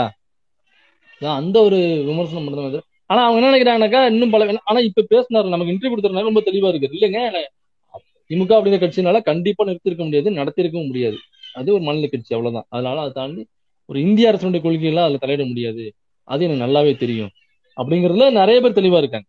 இப்ப இந்த மாதிரி கத்துறது யாருனாக்கா ஒரு சில கிரீஸ்தப்பாக்கள் மட்டும்தான் வந்து கத்திட்டு இருக்கிறது. எனக்கே நிறைய பேர் வந்து ஆடியோ அனுப்பிச்சிருக்காங்க, என்கிட்ட ரெக்கார்டே இருக்கு, என்கிட்ட ரெக்கார்ட் பண்ணி வச்சிருக்கேன். புலம்பெயர் தமிழர்கள் வந்து அந்த நாம் தமிழர் ஆதரவாக இருக்கக்கூடிய கிறிஸ்தப்பா ஒன்னு நான் குத்திடுவேன், அவனை வெட்டிடுவேன், அவனை துப்பாக்கியெல்லாம் சுட்டுருவேன், மில்லியன்ல டாலர்ஸ் இருக்குவேன், அது பெரிய காலம் மில்லியன்ஸ் டாலர்ஸ் இருக்கும்டா உன்னை தூக்குறதுக்கு அப்படின்னாப்புல. எதுக்குங்க நான் என்ன உங்களுக்கு எதிராக பேசக்கூடாது அவ்வளவுதானே, அந்த $1,000,000 எனக்கு அனுப்பிச்சிருங்க, நான் சேனல் மட்டும் ஊர் பக்கம் போயிருவாங்க. $1,000,000 இருந்தா அப்புறம் அதுக்கு மேலே எனக்கு என்ன வேணும், நான் என்ன வேணும் அப்புறம் கத்தி அப்படின்னு சொன்னா அவங்க. அதனால அவ்வளவு சிரமப்படாதீங்க பிரதர் அப்படின்னாக்கா எனக்கு அனுப்பிச்சுட்டுருங்க, நான் சேனல் மட்டும் நான் ஊருக்கு போடுவேங்க அப்படின்னா. அவங்க பேசுறப்ப என்னன்னாக்கா நீ தெலுங்க அப்படிங்கிறாரு வந்து அந்த புலம்பெயர்கள கிறிஸ்தப்பா வந்து என்னைய, அதான் சில பேர், நான் எல்லாரும் சொல்லல சில பேர், அதுல ஒருத்தர் எனக்கு பேசுனது நீ வந்து தெலுங்குறதானே எனக்கு தெரியும், நீ என்ன பண்ற இனிமேல் வீடியோ வந்து அண்ணன் சீமான் அவர்களுக்கு எதிராக போடக்கூடாது, நீ நீ எதுக்கு ஆமக்கர் என்று நீ அவரை கிண்டல் பண்றவங்க செய்யக்கூடாது, நீ நீ இனிமேல் என்ன பண்றனாக்கா கலைஞர் தெலுங்கன் கலைஞருக்கு எதிராக நீ வீடியோ போடு, தெலுங்கன் ஸ்டாலினுக்கு எதிராக வீடியோ போடு, அப்புறம் உதயநிதிக்கு எதிராக வீடியோ போடு அப்படின்னு சொல்லிட்டு என்கிட்ட பேசிட்டே இருக்கு. இப்படி எப்படி இல்ல ஒரு நான் எடுக்குங்க இல்லைங்க விமர்சனம் தான் வீடியோ போட்டுருவாங்க, விமர்சனம் தான் இருக்கும் நிறைய வாழ்ற வீடியோ போடணும். அப்ப நீ தெலுங்கன், நீ தெலுங்கன், நீ அவருக்கு வீடியோ போடணும்னா நீ தெலுங்கன் அப்படி அது ராவணன் குடியில இருந்து அப்படியே போன் போட்டு டப்பிங்ல பேசுற மாதிரி இருக்கு. இவங்க பேசுற அதே டைலாக அவர் என்கிட்ட பேசிக்கிட்டு இருந்தாரு, குத்திருவேன் வெட்டிடுவேன் எடுத்துருவேன் நீ எல்லாம் வீடியோ போடணும் எல்லாம் போடக்கூடாது அப்படின்னு சொல்லிட்டு பேசிக்கிட்டே இருந்தாரு. இதுல இருந்தான் நமக்கு என்னன்னாக்கா அப்ப ஒட்டுமொத்தமாக இப்படிதான் செயல்படுறீங்களா இந்த தெலுங்கு அப்படின்னு சொல்றது, அப்புறம் ஜாதியின் பெயரை சொல்லி குறிப்பாத்துட்டுறது. இதுலதான் நமக்கு ரொம்ப எந்தெந்த திமுக விமர்சனத்தை அவர் பேசுறதுல இருந்து அந்த வன்மம் இருக்கு இல்லைங்களா, அதனால அவங்க நேரடியா பாதிக்கப்பட்டப்ப திமுக ஆட்சி இருந்ததுனால அவர்களுக்கு அப்ப பரப்பப்பட்ட பெருவாரியா இங்கே உள்ள தலைவர்கள் எல்லாமே திமுக மீது விமர்சனம் வச்சாங்க, அது எல்லாமே நமக்கு தெரியும். ஸோ அதை அப்ப நம்மளும் ஏத்துக்கிட்டு வெளில போல நம்ம தான் ஐ மீன் என்ன திமுகவை எதிர்த்து பயங்கரமான விமர்சனம் வச்சு அதுக்கப்புறமா தான் நமக்கு கொஞ்சமா புரிய இருந்துச்சு இந்த அப்போ உள்ள மாநில கட்சியினால் எதுவும் பண்ண முடியாது அப்படிங்கிறது. இது அங்க உள்ள சில பேருக்கும் நிறைய பேருக்கு புரிய ஆரம்பிச்சிருச்சு, அவங்களும் அதுல வந்து ஒரு புரிதலோட பேச ஆரம்பிச்சிட்டாங்க. ஆனா சில பேர் இந்த மாதிரி உள்ளவங்க அப்ப என்னாக்கா இவங்களுக்கு அந்த அங்க உள்ள ஃபண்ட் ஐ மீன் அங்க கலெக்ட் பண்ணி அனுப்புறது, அங்கெல்லாம் வந்து பொறுப்பாளர்கள்லாம் போட்டிருக்காங்கன்னு கேள்விப்பட்டேன் நான் வெளிநாட்டுகள்ல. அவர் சொன்னாரு பொறுப்பாளர்கள்லாம் போட்டிருக்காங்க. என்னப்பா அது தமிழ்நாட்டுல உள்ள ஒரு கட்சி எதுக்கு வெளிநாடுகள்ல பொறுப்பாளர்கள் போட்டு என்ன பண்ண போறாங்க? சரி ஓகே, இப்ப இன்கேஸ் அவர் ஆஸ்திரேலியாவிலயோ கனடாவிலயோ உள்ள தமிழருக்கு ஏதோ ஒரு பிரச்சனைப்பா, அப்ப இமிகிரேஷன் ஏதோ இது பண்ணிட்டாங்க அல்லது ஏதோ ஒரு பிரச்சனை அவங்களுடைய சிட்டிசன்ஷிப்பை வந்து க்ளோஸ் பண்ணிட்டாங்கன்னாக்கா இப்ப இங்க இருந்து அந்த கட்சி போய் அண்ணன் போயிட்டு அந்த 50,000 பெட்டாலியனை கூட்டு போய் ஒருவேளை அங்க போராட வரும் அப்படி முடியாது இல்ல. எனக்கு ஒன்னும் புரியல, வெளிநாட்டுல பொறுப்பாளர்கள்லாம் இன்னும் இருக்காங்கயா, வந்து 50,000 கொடுக்குற நபர்களாக இருக்கிறாங்க நான் நினைக்கிறேன். அப்ப அவங்கள குஷிப்படுத்தணும், அவங்க கிட்ட நம்ம பண தொடர்பு வச்சுக்கணும் அப்படின்னாக்கா குஷிப்படுத்தணும் அவங்கள. அப்படின்னாக்கா அவங்க என்ன எதிர்பார்க்கிறாங்க அதை நம்ம பேசி அவங்ககிட்ட அப்ப பேச திராவிடத்தால் வீழ்ந்தோம் அப்படி. ஏன்னா முன்னத்துல இருந்தே ஒரு தொடர்பு இருக்குங்களா, ஆரம்பத்துல இருந்தே அந்த 2009 இருந்து பாத்தீங்கன்னா தொடர்பு திராவிடத்தால் திராவிடம் எல்லாத்துக்கும் காரணம் இங்க உள்ள இந்த கட்சி தான் காரணம் இவரு தான் காரணம் அப்படின்னு சொல்லி சொல்லி சொல்லி சொல்லி சொல்லி இங்க ஒரு அரசியல் புரிதல் இல்லாம சில மக்களை ஆக்கி வச்சிருக்காங்களா, அதே மாதிரியான மக்களை அங்கேயும் உருவாக்கி வச்சுக்கிட்டு அப்ப திரும்ப அதையே பேசிக்கிட்டு நாங்க எதிராக செயல்படுறோம், நாங்க பாருங்க இந்த தடவை நாங்க வந்துருவோம், அந்த கட்சிக்கு ஓட்டு இது இல்ல, இந்த தடவை பாருங்க வந்து தொங்கு சட்டசபை தான் அமையும், நம்ம போய் தான் வந்து அப்படிலாம் வந்து பயங்கர காமெடியான கான்வர்சேஷன் தான் போயிருக்கு. தொங்கு சட்டசபை தான் நம்ம போய் தான் வந்து ஆட்சியை யாரா இருந்தாலும் அமைக்கணும், அப்ப அவங்க 6 மாசம் நாம 6 மாசம் அல்லது அவங்க 2.5 வருஷம் நாம 2.5 வருஷம் கேட்கும் போதெல்லாம் சிரிப்பா இருந்தது. இந்த கான்வர்சேஷன் எல்லாம் உள்ள நடந்திருக்குன்னு சொல்றாங்க. இதை நம்பிக்கிட்டு நிறைய பேர் வந்து அங்க இருந்து கொடுத்துட்டு எப்படியாவது வந்து அதிபர் ஆட்சியை பிடிச்சவரு அப்படின்னு நம்புறாங்க அவங்க. அப்ப வந்து அவர் இங்க பேச வேண்டியத சூழலா இருக்குமோ நமக்கு ஒரு சந்தேகம் இல்லை. திராவிடத்தால் வீழ்ந்தும் தொடர்ந்து நீங்க பாத்தீங்கன்னாக்கா இப்ப ஆளுங்கட்சியாக திமுக இருக்கு, திமுக என்பது விமர்சனம் இருக்கிறப்ப நாமளும் விமர்சனம் வைக்கிறோம், அதை மாற்றுக்கிறது கிடையாது. அந்த ஸ்டெர்லைட் பிரச்சனை, ஸ்டெர்லைட் அவங்க ஆக்சிஜன் திறந்து விடுறப்ப அதுல எனக்குமே உடன்பாடு கிடையாது. ஏன்னா அங்க வாழ்கிற மக்களுடைய மனநிலையிலேருந்து நம்ம யோசிச்சு பார்த்தோம்னாக்கா எனக்கு அதை பர்சனலா எனக்கு அதுல தவறு இருக்கும். அந்த அங்க உள்ள மக்களுடைய உணர்வுகளை வந்து அது காயப்படுத்தும் கண்டிப்பா. அது எவ்வளவு பெரிய ஆக்சிஜன் இல்லை, இந்த உலகத்தையே காக்கக்கூடிய அமிர்தம் அங்க தயாரிக்கப்பட்டாலும் கூட அந்த ஸ்டெர்லைட்டுக்குள்ள அந்த மக்கள் அந்த ஸ்டெர்லைட்டுங்கிற அந்த டோர் அந்த பெரிய கிரில் கிட்ட எப்படி பார்ப்பாங்கன்னாக்கா அது ஒரு ராட்சசனுடைய வாயாக தான் பார்ப்பாங்க அவங்க. அது வந்து ஏதோ ஒரு சுடுகாட்டினுடைய வாயில் மாதிரி தான் அவங்களுக்கு தோணும். அந்த பில்டிங்கை பார்க்கும்போது பெரிய ஒரு ராட்சசன் நிற்கிற அப்படின்னு தான் தோணும். அதுக்குள்ள நம்ம திரும்பி ஒரு அந்த மக்களோட உயிரை காக்குற ஒரு பொருளை நீங்க தயாரிச்சாலும் கூட அங்க உள்ள மக்களுடைய உணர்வுகள் எப்படியா இருக்குங்கிறத நம்மளுக்கு தெரியும்.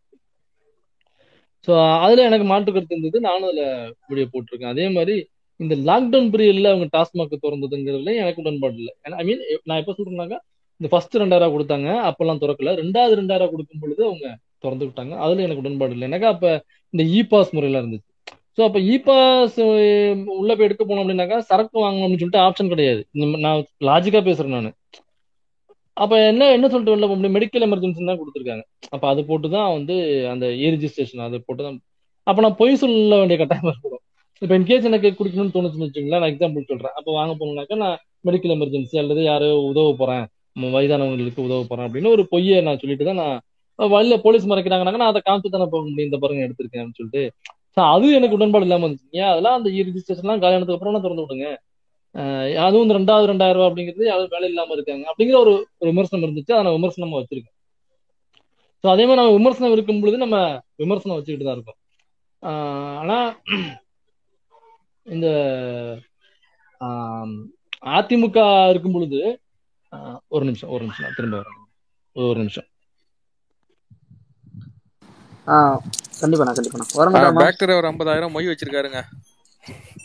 நன்மைக்காக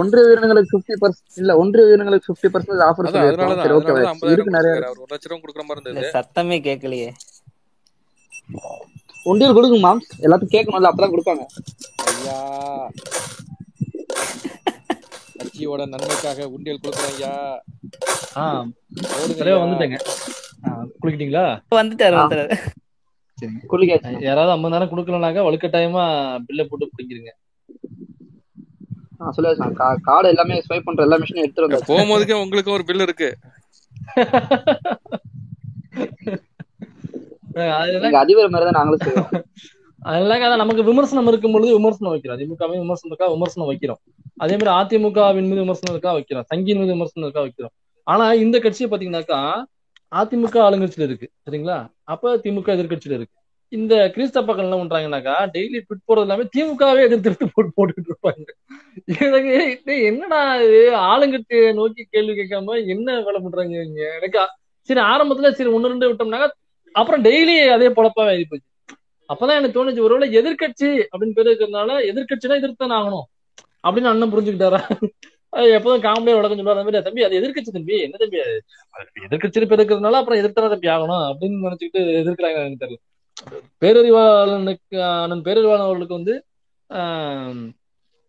அவர்களுக்கு அவர்களுக்கான அந்த பரவல் அப்படிங்கிறது மறுக்கப்படுது அதிமுக ஆட்சியில. அதை பத்தி எவ்வளவு காட்டமா ஏதாவது பேசியிருக்காங்கன்னு எடுத்து பாருங்க. அதிமுக மறுத்துச்சு இல்லைங்களா? ஏதாவது பேசியிருக்காங்க? விடுதலை ராஜேந்திரன் தொடர் இன்ட்ரோ எடுக்கும்போது தெளிவா புட்டு வைக்கிறார். அதிமுக அரசு அவருடைய பரவலில் அவரை வெளியிடக்கூடாது என்பதில் எவ்வளவு தடுத்தாங்க, கூடாது அப்படிங்கிற நிலைப்பாடு எடுத்தாங்க அப்படிங்கிறத அவர் புட்டு அவருடைய அந்த அவங்களுடைய நிலைப்பாட்டுல இருந்து எல்லாமே பேப்பர் கட்டிங்ல இருந்து ஜட்ஜ்மெண்ட்ல இருந்து எல்லாத்தையும் எடுத்து வைக்கிறாரு அவரு. அப்படி இருக்கும் பொழுது எப்படி திரும்ப ட்ரீட் பண்றாங்க இவங்க?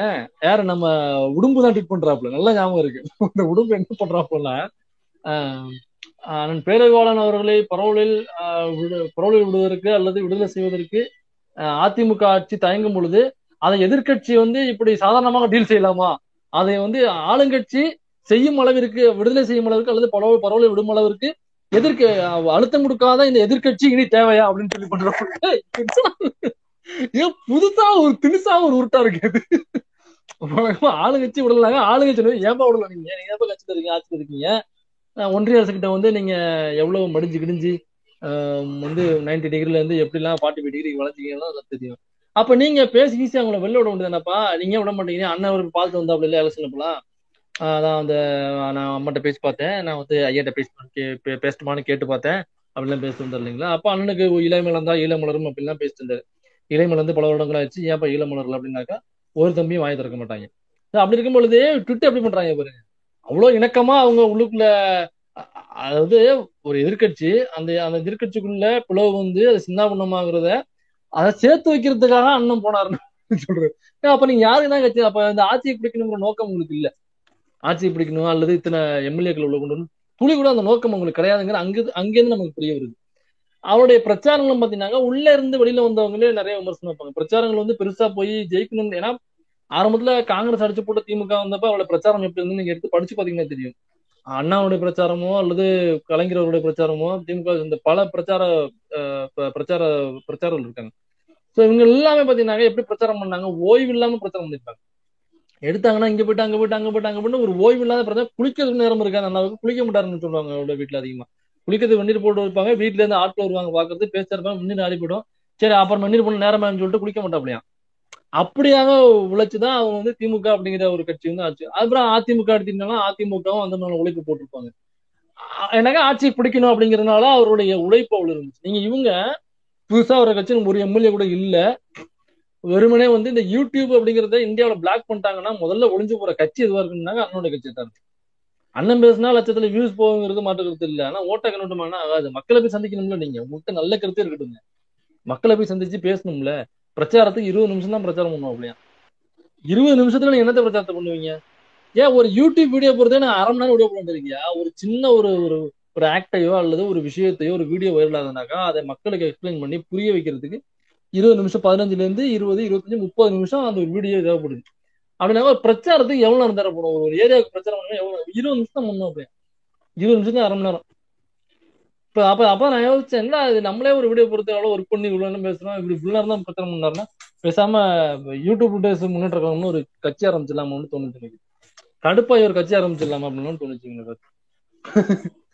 அந்த மாதிரி இருக்கும்போது அப்ப இவங்களோட நோக்கம் வந்து அது இல்லை, கட்சியை பிடிக்கணும், ஆட்சியை பிடிக்கணும், அரியணை பிடிக்கணும், மக்களுக்கு வந்து அந்த மௌன புரட்சியை கொண்டு வரணும், அந்த ரயில வந்து அப்படியே சர்க்கிளை சுத்த விட்டு அதுல இருந்து மின்சாரம் தயாரிக்கணும். ஏன்பா இந்த வரம்பா இந்த நீங்க பேசிக்கிட்டு இருங்க, பாப்பாவுக்கு முக்கியமான வேலை முடிச்சுட்டு வந்துட்டாரு. சரிங்கண்ணா சரிங்கண்ணா, ஓகே ஓகே. உங்களுக்கு கொடுக்குமா? அது மாம்ஸ் என்னுடைய சார்பா 25,000 இதுக்கு மாம்ஸ் எனக்கு கூடுதல் கூடுதல் தகவல். இல்ல இல்ல இது வந்து அண்ணனோட ஒரே நிமிஷம். முதல் 25 நபர்கள் மட்டும் 25% ஆஃபரு. ஸோ தயவுசெய்து யாராக இருந்தாலும் தயவுசெய்து நேம் கொடுத்துங்க, இல்லைன்னா 100 போட்டுங்க, நான் வந்து நோட் பண்ணிக்கிறேன். அவங்களுக்கு மட்டும்தான் வந்து அந்த ஆஃபர் கொடுக்கப்படும். ஓகே, நாய்க்குட்டி 100 போட்டாப்ல வேற யாருக்காச்சும்? இல்ல இல்ல கூடுதல் தகவலா வந்து அண்ணனோட வளர்ச்சி பொறுக்க முடியாம தான் ஒன்றிய அரசு டிக்டாக தடை பண்ணிடுச்சு. அது தெரியுமில்ல, எல்லாரும் தெரியும் நினைக்கிறேன். ஐயா வாங்க, அம்மா வாங்க, டொனேஷன் டொனேஷன் டொனேஷன், யாரு குடுக்குறா டொனேஷன் டொனேஷன்? பச்சைக்கிளி வாத்து பாப்பா, நீ எல்லாம் குடுக்கலாம். பச்சைக்கிளி 100 போட்டுருச்சு. ஐபோன் பச்சைக்கிளி, ஐபோன் யார் யார் வச்சிருக்கீங்களோ எல்லாம் குடுக்கலாம். சதாசிவம் குடுக்கலாம், வெளிநாட்டுல சதாசிவம் கார்ல குடுக்கலாம், வெளிநாட்டுல இருக்கிறவங்க எல்லாம் டாலர்ஸ் அனுப்பலாம், உள்ளூர்ல இருக்கிறவங்க ருபீஸ் அனுப்பலாம். ஐயா வாங்க, வந்துட்டேங்க. குளிக்கிட்டீங்களா? குளிக்காச்சுண்ணா, எதுவும் தெரிஞ்சுங்களா? இன்னும் உயிரினங்கள் கொடுத்துட்டாங்க, மக்கள் சைட்ல இருந்து இன்னும் வரல, ஏதோ அதுதான் வெயிட் பண்ணிட்டு இருக்கு. அதான் நீ உங்களோட உருட்டு சரியில்லைங்க. இப்படி உருட்டுனீங்கன்னா யூடியூப் ரூட்ஸ் இல்ல, நீங்க அத திராவிடத்தால் வீழ்ந்தோம்னு சொல்லி விட்டுங்க. அப்படி விட்டுனா தானே காசு வரும் உங்களுக்கு. கண்டிப்பா அதான் அவங்களோட நோக்கம் வந்து இந்த ஆட்சி பிடிக்கணும், அரிய நிலை ஏறணும் அப்படிங்கறத நோக்கம் இல்ல அவங்களுக்கு. என்னக்கா யாரோ ஒருத்தரை எதிர்த்து பேசணும், அதுக்கு காசு யாராவது கொடுப்பாங்க.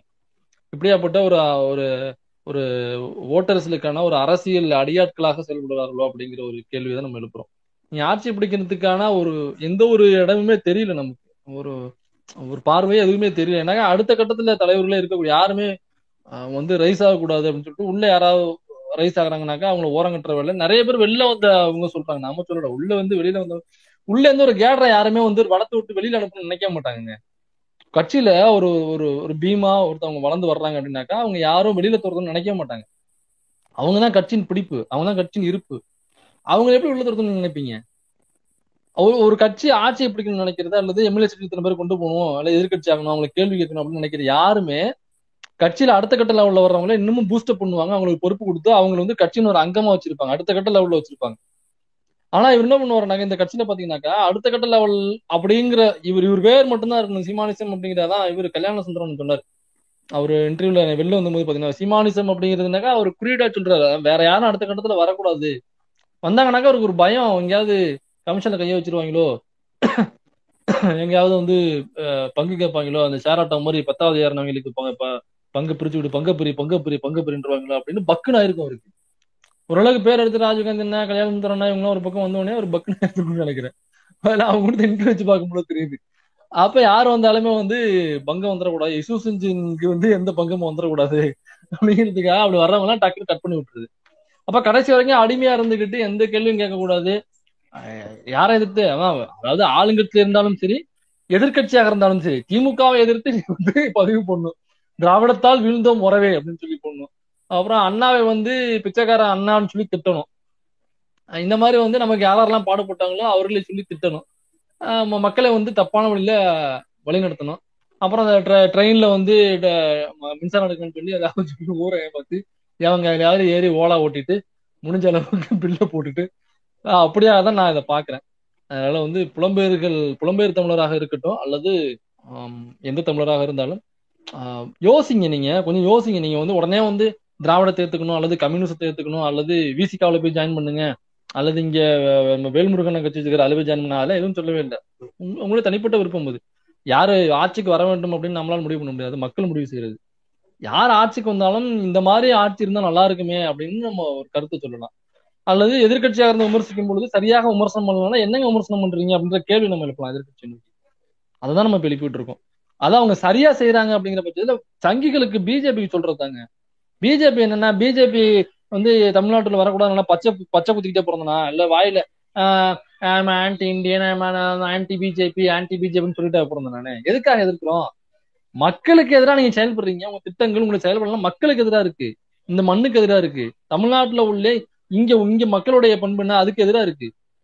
அதனால நான் உன்னை எதிர்க்கிறேன். இப்ப இந்த தமிழ் மக்களை புரிஞ்சுட்டு உங்களுக்கு தேவையானது செஞ்சு கொடுத்தீங்கன்னாக்கா வா வரவேற்கிறேன். நான் உன்னைய கட்டில் போட்டு உள்ள உட்காராக்க மாட்டேன், நானு சேரை போட்டு உள்ள உட்காராச்சு மாலை போட்டுற மாட்டேன். நானு மக்களுக்கு தேவையான செய்யும் பொழுது யாருங்க உங்களை தடுக்க போறா? அதே மாதிரிதான் எதிர்கட்சியா செயல்படுறவங்க மக்களுக்கு தேவையான விஷயங்கள கேள்வி ரைஸ் பண்ணுங்க. ரைஸ் பண்ணாங்க நாம என்ன சொல்ல போறோம்?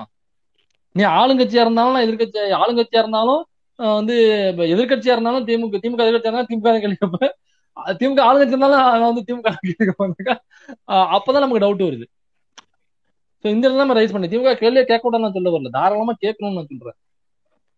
ஆனா எதிர்கட்சியா இருக்கும்பொழுது நான் திமுக தான் கேள்வி கேட்கறதுல நான் உன்னை திரும்ப கேள்வி கேட்கறேன். ஸோ இந்த இடத்துலதான் நம்ம அணுக வேண்டியதா இருக்கு. அதனால எல்லாரும் கொஞ்சம் கவனமா இருங்க, பாக்கெட்டை கொஞ்சம் இறுக்கமா பிடிச்சிக்குங்க. நம்ம சிங்கமுத்தன மாதிரி பர்சனல்ஸ்ல வச்சிருந்தீங்கன்னாக்கா உள்ள டிக்கெட் பாக்கெட் எடுத்து வச்சுக்கிட்டு அவர்களை அணுகுவதாக இருந்தால் அணுகுங்கள். மற்றபடி இத்துடன் உரையை முடித்துக்கலாம்னு நினைக்கிறேன். ரொம்ப நன்றி. நான் ரொம்ப நன்றி, அழகா எடுத்து சொன்னீங்க. எல்லாத்துக்கும் இது நிறைய பேத்துக்கு புரிஞ்சிருக்குன்னு நினைக்கிறேன். சில பேர்த்துக்கு வந்து இதுல இருந்து நீங்களே ஒரு இன்டர்வியூல சொல்லிருங்க. நிறைய பேர் வந்து எனக்கே வந்து டிஎம் பண்ணியிருந்தாங்க, அந்த மாதிரி சில விஷயங்கள் நான் எனக்கு தெளிவுபடுத்தினீங்க, நாங்க இதுல இருந்து வெளியில வந்துட்டோம் அப்படிங்கிற மாதிரி சொல்லியிருந்தீங்க. ஸோ அதே போல இந்த ஸ்பேஸ் முடிகிற போதும் நிறைய பேர் வந்து அதை உணர்ந்து வெளியில வந்திருப்பாங்கன்னு சொல்லி நம்புறோம். கண்டிப்பா இந்த ஸ்பேஸ் மூலமா நான் இன்னொரு விஷயம் சொல்றேன். நிறைய சில இஸ்லாமியர்கள் வந்து நாம் தமிழ் கட்சியை ஃபாலோ பண்றவங்க இருக்காங்க. அவங்களுக்கு வந்து ஒரு சில விஷயம் தெரியல. நான் ஒரு வீடியோ சொல்லும் பொழுதுதான் அப்படியா எனக்கு ஆதாரம் கொடுங்க அப்படின்னாங்க, ஆதாரத்தை கொடுத்தேன். அதுக்கப்புறம் நான் ஓகேங்க நான் வந்து அதுக்கப்புறம் நான் ஃபாலோ பண்ணலங்க அப்படின்னு சொல்லிட்டு எனக்கு டிஎம் எல்லாம் பண்ணிருக்காங்க. என்கிட்ட ப்ரூஃப்ல இருக்காங்க, மெசேஜஸ் இருக்கு, இன்ஸ்டால் பண்ணிருக்காங்க, எல்லாருமே ப்ரூஃப் கொடுத்துருக்காங்க. என்னன்னாக்கா இஸ்லாமியர்களுக்கு எதிரான ஒண்ணும் இல்லைங்க, ஆர்எஸ்எஸ்னுடைய கொள்கை வடி ஒண்ணு ஒரு பேப்பர் எடுத்து படிச்சீங்கன்னாக்கா அது அப்படியே தான் அவங்க அவங்களுடைய நாம் தமிழர் கட்சியினுடைய அந்த கொள்கை வடிவு இந்த வரைவு திட்டம்னு கொடுப்பாங்க இல்லைங்களா, அதுல படிச்சு பார்த்தோம்னாக்கா அது அப்படியே தான் இருக்கு. இஸ்லாமியர்களை வந்து நம்பிக்கைக்குரிய வகையில உள்ள சேர்க்கக்கூடாது, சந்தேக பார்வையுடன் அவர்களை அணுக வேண்டும் அப்படின்னு போட்டிருக்காங்க. இது யார் சொல்லுவா இந்த வார்த்தையை? இந்த வார்த்தை யார் சொல்லுவா? இது அவங்க இது இருக்கு. இப்ப இது சொல்ல போனோம்னாக்கா நிறைய உள்ள இஸ்லாமியர்கள் நம்பல, நீங்க போய் சொல்றீங்க, நீங்க திராவிடம் பேசுவீங்க, நாங்க வந்து தமிழ் தேசியவாதி, நீங்க வந்து வேணும்னே பேசுறீங்க, எனக்கு ப்ரூஃப் கொடுங்கனாங்க. நான் ப்ரூஃப் கொடுத்துட்டேன் உங்கள்கிட்ட அனுப்பிச்சுட்டு பார்த்துக்கா. ஆமா ப்ரோ நீங்க சொன்னது உண்மைதான் ப்ரோ, நான் ஏத்துக்கிறேன், நான் இனிமே வந்து அவங்கள பாலம் சொல்லி எனக்கு தெரியாது, தெரியாம நான் உள்ள இருந்துட்டேன் அப்படின்னாங்க. இந்த வேர்டை நீங்க எப்படி ஒருவேளை பார்க்காம உள்ள வச்சுட்டேன்னு அந்த அண்ணன் பேசின ஆடியோ வந்துச்சுல, ஈழத்துக்காக நான் வந்து நாம் தமிழரை ஆதரிக்கிறேன் அப்படின்னு சொல்ற இங்க உள்ள தம்பிகள் நிறைய பேர் வந்து அந்த ஆடியோ ஒண்ணு வந்துச்சுட்டீங்களா, பொட்டமன் அவர்களை குறித்த ஆடியோ வந்துச்சுட்டீங்களா, அந்த ஆடியோ போட்டப்ப அதுல இருந்து சில பேர் வந்து புரிஞ்சுக்கிட்டு ஓகே சரியில்லை அப்படின்னு சொல்லிட்டு புரிஞ்சுக்கிட்டு வந்தாங்க. சில பேர் நான் முட்டு கொடுத்தாங்க, இது வந்து அண்ணன் மாதிரியே யாரோ மிமிக்கிரி செஞ்சிருக்கீங்க, யாரோ பேக்கரி செஞ்சிருக்கீங்க அப்படின்னு சொல்லி உருட்டிக்கிட்டு இருந்தாங்க. ஸோ அந்த மாதிரி இதை எடுத்து போட்டோம்னாலும் இது நீங்க எடிட் பண்ணிருக்கீங்க அப்படின்னு சில பேர் உள்ள இருப்போம். இல்ல நான் வந்து ப்ரூஃப் கொடுத்தாலுமே, அந்த லிங்க் கொடுத்தாலுமே, எஸ்எஸ் கொடுத்தாலுமே இல்ல இல்ல இல்ல இல்ல நான் நம்ப மாட்டேன், நீங்க வந்து ஜெராக்ஸ், நீங்க வந்து ஏதாவது போட்டோஷாப் பண்ணிருப்பீங்க அப்படிங்கிறவங்க நம்ம ஒண்ணும் பண்ண முடியாது. ஒரு சந்தேகம் தான் நீங்க படிச்சுக்கீங்க, இது யாரு போடுவா? நீங்களே சொல்லுங்க. இஸ்லாமியர்களே சந்தேக பார்வையுடன் அணுக வேண்டும் அப்படிங்கறது யாருங்க சொல்லுவா? எதுக்கு அவங்களை அணுகுனா? இது யார் எழுதி கொடுத்தாப்ப? இல்ல அவங்களுக்கு தெரியாம அது உள்ள வந்துருச்சு அப்படின்னாக்கா அப்ப உங்களோட கொள்கை என்னன்னு கேட்டா தலை சுத்துது அப்படின்னு சொல்றவருக்கும், கொள்கை என்ன நாங்க படிக்காம வெளியிட்டோம் அப்படின்னு சொல்றவருக்கும் என்ன வித்தியாசம் இருக்குப்ப? அப்ப இது எங்க இருந்து வந்துச்சு? யாரு உங்க சங்கரப்பா கொடுத்தாருங்களா? நாக்பூர்ல இருந்து வந்துச்சுங்களா? இது நாக்பூர்ல இருந்து யாரும் எழுதி கொடுத்த மாதிரி தான் இருக்கு. அதுதான் நம்ம சந்தேகத்தை எழுப்புறோம். இவ்வளவு வந்து அண்ணன் வந்து தமிழ் தேசியம் அதுன்னு சொல்லி பயங்கரமா உருட்டிட்டு இருக்கிறாரு உருட்டுக்கிட்டைய. அவங்களுடைய ஃபர்ஸ்ட் இந்த கொள்கை வரை லொட்டு பாங்களா, அது வெளியிடுறப்ப சமஸ்கிருதம் ஓதி அந்த வேதங்கள் ஓதி அந்த தீ கூட்டமிட்டு அதுக்கு மத்தியில தான் அது வந்து முதல்ல இது பண்ணப்பட்டுச்சு, வெளியிடப்பட்டுச்சு.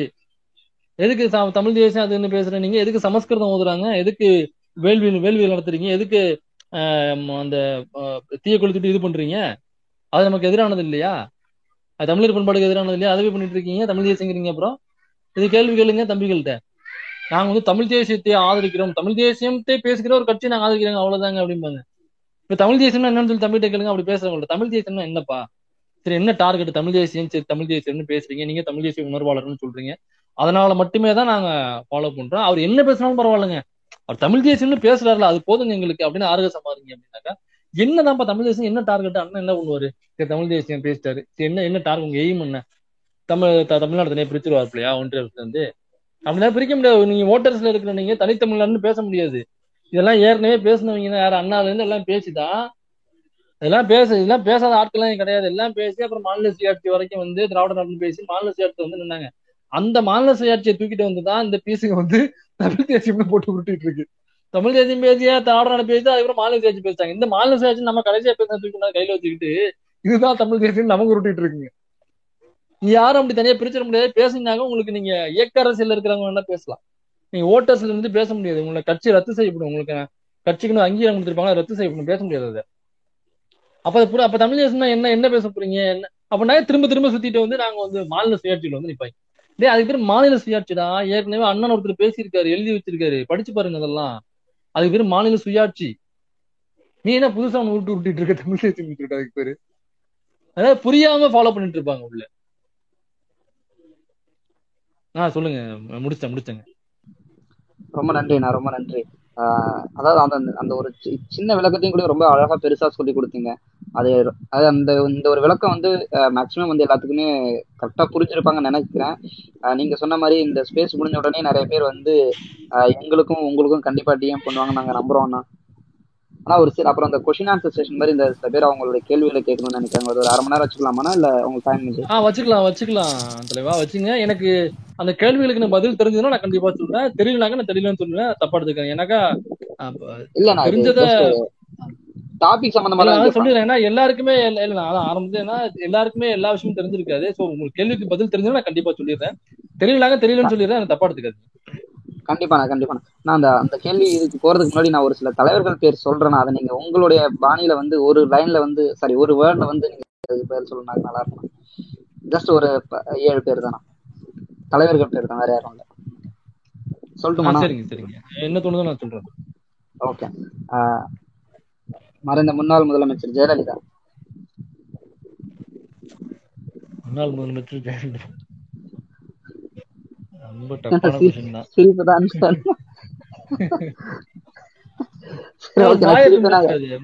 மாயபிம்பம். சரி, ஓகேண்ணா. அண்ணன் திருமாவளவன். நம்பிக்கை நட்சத்திரம். டாக்டர் அம்பேத்கர்.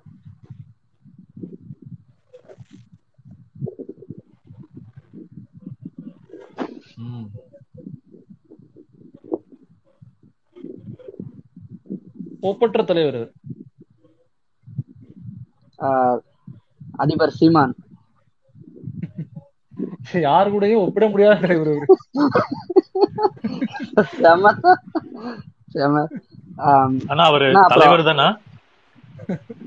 போட்டுருங்க இந்த இதுல தினமலர் எல்லாம் போடுவாங்க இல்ல, போட்டுட்டு கடைசியில கொஸ்டின் மார்க் போட்டா முடிஞ்சு போச்சு. நம்ம சாணக்கியம் எல்லாம் அப்படிதான் போடுவோம்ல, ஒரு கொஸ்டின் மார்க் போட்டு.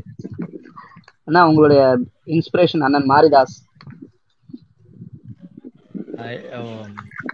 என் வாழ்வில் விளக்கேற்றிய விடிவெள்ளி. அண்ணா தந்தை பெரியார். நம்ம பெருசு அது. ஓகே தேங்க்ஸ்ண்ணா. இப்போ கேள்வி பதில் போயிடலாம். ஹோஸ்ட் ஸ்பீக்கர் எல்லாத்துக்கும் கொடுக்காதீங்க, ஹேங் ஆகிட போது. 2 பேர்த்துக்கு கொடுங்க, அதுக்கப்புறம் வந்து கேள்வி கேட்ட உடனே லிசனரா மாத்திடுங்க. ஓனன் பிரதர் உங்கள்ட்ட இருந்து ஸ்டார்ட் பண்ணலாம் நினைக்கிறேன். நீங்க உங்களுடைய क्वेश्चंस கேளுங்க. நீங்க அதுக்கு முன்னாடி யூடியூப் ரூட்ஸ்க்கு ஒரு 5000 போட்டுடு, ரசீதை போட்டுடு. என்னப்பா 5000 நான் சொல்றேன். அண்ணா வந்து பேசியிருக்காரு 1 ஹவர் வந்து லெக்சர் பண்ணியிருக்காரு. ஒன்லி 1 ஹவரா கலெக்ஷன் ஆவறதுல 50% அண்ணனுக்கு தான். ரைட். அதே மாதிரி சதாசிவம் சொல்லி ஒருத்தர் டிஎம் பண்ணியிருக்காரு, அவர் 5 லட்சம் அனுப்பிச்சிருக்காராம். சோ அது அக்கவுண்ட்ல வந்து பார்த்துட்டு அதுக்கு முன்னாடி வந்து யூடியூப் ரோட்டர்ஸ் யூடியூப் சேனல் எல்லாருக்கும் தெரியும் நினைக்கிறேன். அண்ணனோட நகைச்சுவையோட அறிவுபூர்வமான இன்றைய அரசியல் சூழ்நிலை வந்து அழகா தெளிவா சொல்லியிருப்பாரு. எல்லாருக்கும் மேக்ஸிமம் தெரியும், தெரியாதவங்க இருக்க வாய்ப்பு இல்லை. சப்ஸ்கிரைப் பண்ணாதவங்க இப்பயோ போய் சப்ஸ்கிரைப் பண்ணிருங்க. அவருக்கு இங்க இருக்கிறவங்க எல்லாருமே கண்டிப்பா சேனல் லைக் பண்ணிருப்பாங்க, சப்ஸ்கிரைப் பண்ணிருப்பாங்க. விளம்பரம் இல்லாத தலைவர் அண்ணா விடுங்க, பாத்துக்கலாம். ஓனா அண்ணா நீங்க உங்களோட क्वेश्चंस கேளுங்க. அனைவருக்கும் வணக்கம் அண்ணா. வணக்கங்க. வணக்கம். இப்போ பாத்தீங்கன்னா இவங்க வாட்ஸ்அப் அரசியலும் இந்த யூடியூப் அரசியலுமே வச்சுட்டு ஓடுறானுங்களே, இன்னும் இது எத்தனை காலத்துக்கு நீடிக்க உனக்கிட்ட ஒவ்வொரு மக்களுக்கும் எனக்கு புரியல. எனக்கு சரியா கேட்கலீங்க, எனக்கு சரியா மறுபடியும் கேளுங்க. நான் இப்போ இவனுங்க வாட்ஸ்அப்லயும் யூடியூப்லயும் பேசுறத வச்சுட்டே ஓட்டிக்கிட்டு இருக்கானுங்களே, இன்னும் இது எத்தனை நாளைக்குதான் இவனுங்க பொத்தி பொத்தி பாதுகாத்து வசூல் செஞ்சுட்டு இருப்பானுங்க? இந்த வாட்ஸ்அப்பும் யூடியூபும் க்ளோஸ் ஆகுற வரைக்குங்க அது மட்டும் இதே போலதான். இந்த ஒரு இதை நாங்க இருக்கணும் போல இருக்கு.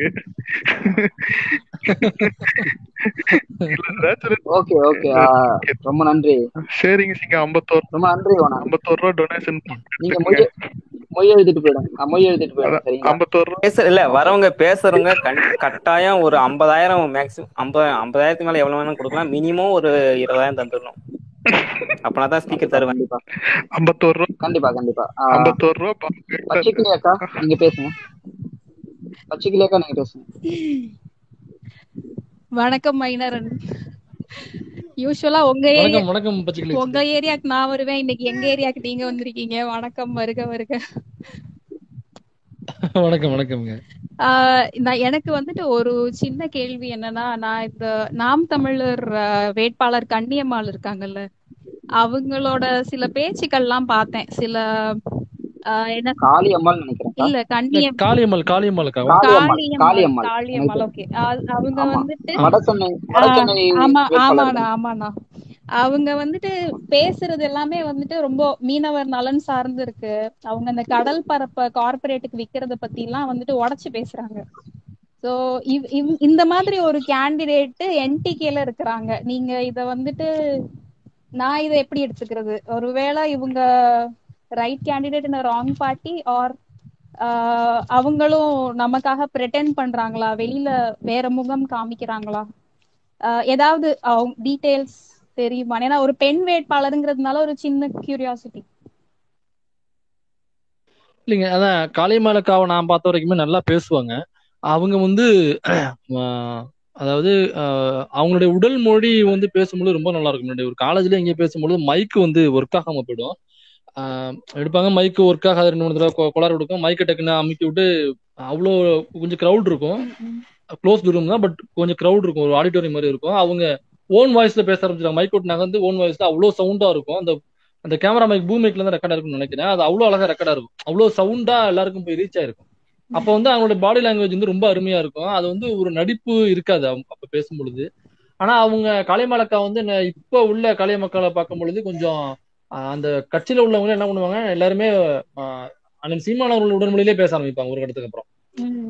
சாட்டை துறைமுருகன் அவர்களா இருக்கட்டும், மற்ற எல்லாருமே சரி வரும்பொழுது அவரோட உடல்மொழி, அவர்களுக்கு இண்டிவிஜுவாலிட்டி எல்லாமே இருக்கும். அது நல்லா இருக்கும் பார்க்கும் பொழுது. ஒரு மேடை பேச்சாளர் பார்க்கும் பொழுது நமக்கு ஒரு ஈர்ப்பு இருக்கும் இல்லைங்களா? அவங்க பேசுற கருத்து அதெல்லாம் தாண்டி நல்லா பேசுறாங்க அப்படிங்கறதுனால உடல்மொழி இருக்கு, எல்லாரும் கவரக்கூடிய ஒரு திறமை இருக்குன்னு. அந்த மாதிரி வந்து உள்ள அவங்க பேச்சாளரா யாரெல்லாம் கொண்டு வராங்களோ அவங்க எல்லாருமே வந்து உடல்மொழியா அவங்களுக்கு இண்டிவிஜுவாலிட்டி இருக்கும். ஆனா உள்ள வந்ததுக்கு அப்புறம் அவங்க வந்து சீமானாக மாறி விடுகிறார்கள். அப்பதான் நமக்கு சிக்கல் இருக்கு. அப்ப அவர் என்ன பேசுறாரோ அதையே இவங்களும் பேசுறது. அவ தெலுங்க அப்படின்னு பேசுறது. காளியம்மாள் கூட ஒரு தடவை இப்ப இருக்கிற நம்மளுடைய முத்துவேல் கருணாநிதி ஸ்டாலின் அவர்களை குறித்து பேசும்போது கூட தெலுங்கர் அப்படின்ற ஒரு இடத்துல ஏதோ ஒரு வீடியோல பேசும்பொழுது அப்படி குறிப்பால் அவரு அப்படி சொல்லுவாங்க, ஒருவேளை தெலுங்குல பேசியிருந்தா அவருக்கு புரிஞ்சிருக்கும் அப்படின்னு சம்திங் அப்படி கிண்டல் அடிப்பாங்க. அதை சீமான் அவர்கள் கீழே உட்காந்து கைத்தட்டி ரசிச்சு ரொம்ப கொண்டாடிய காட்சிகள்லாம் இருக்கு, யூடியூப்ல இருக்கு. ஆனா இதுக்கு முன்னாடி அவங்கள்ட்ட அந்த இது கிடையாது. அப்ப கட்சிக்குள்ள போயிட்டு ஒரு கட்டத்துக்கு அப்புறம் அவங்களும் அந்த ஸ்லாங்குக்கு மாறிடுறாங்க. அதுதான் சிக்கலா இருக்கு. காளியம்மாள் கிட்டையும் இப்ப சிக்கலா இருக்கிறது அதுதான். நிறைய இடங்கள்ல தடுப்பூசிக்கு எதிராக பேசியிருப்பாங்க. உடல் மொழி ஓகே, நான் ஒத்துக்கிறேன். உடல் மொழி ஓகே, பேச்சு அவங்க பேசுறதெல்லாம் ஓகே. அவங்களோட தாட் ப்ராசஸும் மாறிடுமா அதிபர் மாதிரியே? அதாங்க எனக்கு என்னங்க, அவங்க வந்து இந்த கடல் சார்ந்த நிறைய விஷயம் தெரியும், அவங்களுக்கு நிறைய விஷயம் படிச்சு தெரிஞ்சிருக்காங்க. அப்புறம் அவங்க மீனவர் அந்த பகுதியில வசிக்கிறதுனால அவங்களுக்கு மற்றவர்களோட அதிகமாவே தெரியும், தெரிஞ்சிருக்கு, நிறைய பேசவும் செய்வாங்க, அதை பத்தி அவ்வளவு பிரச்சனைகளும் எடுத்து வைப்பாங்க. ஆனா ஆனா என்னன்னாக்கா அதை எங்க போய் பேசணும், எந்த இடத்துல பேசணும்னு இருக்கு இல்லைங்களா, அதை நீங்க அந்த கட்சியில உட்காந்துட்டு பேசும் பொழுது எப்படி போய் சேரும்? அல்லது அவங்களுக்கு ஒரு பிரச்சனை இருக்கலாம், இப்ப ஒருவேளை வேற ஏதாவது ஒரு எம்எல்ஏ கேண்டிடேட் ஜெயிக்கக்கூடிய ஒரு கட்சியில ஒரு போய் சேர்றாங்க அப்படின்னாக்கா அவங்களுக்கு சீட்டு கொடுப்பாங்களா அப்படிங்கிற சந்தேகம் இருக்கு.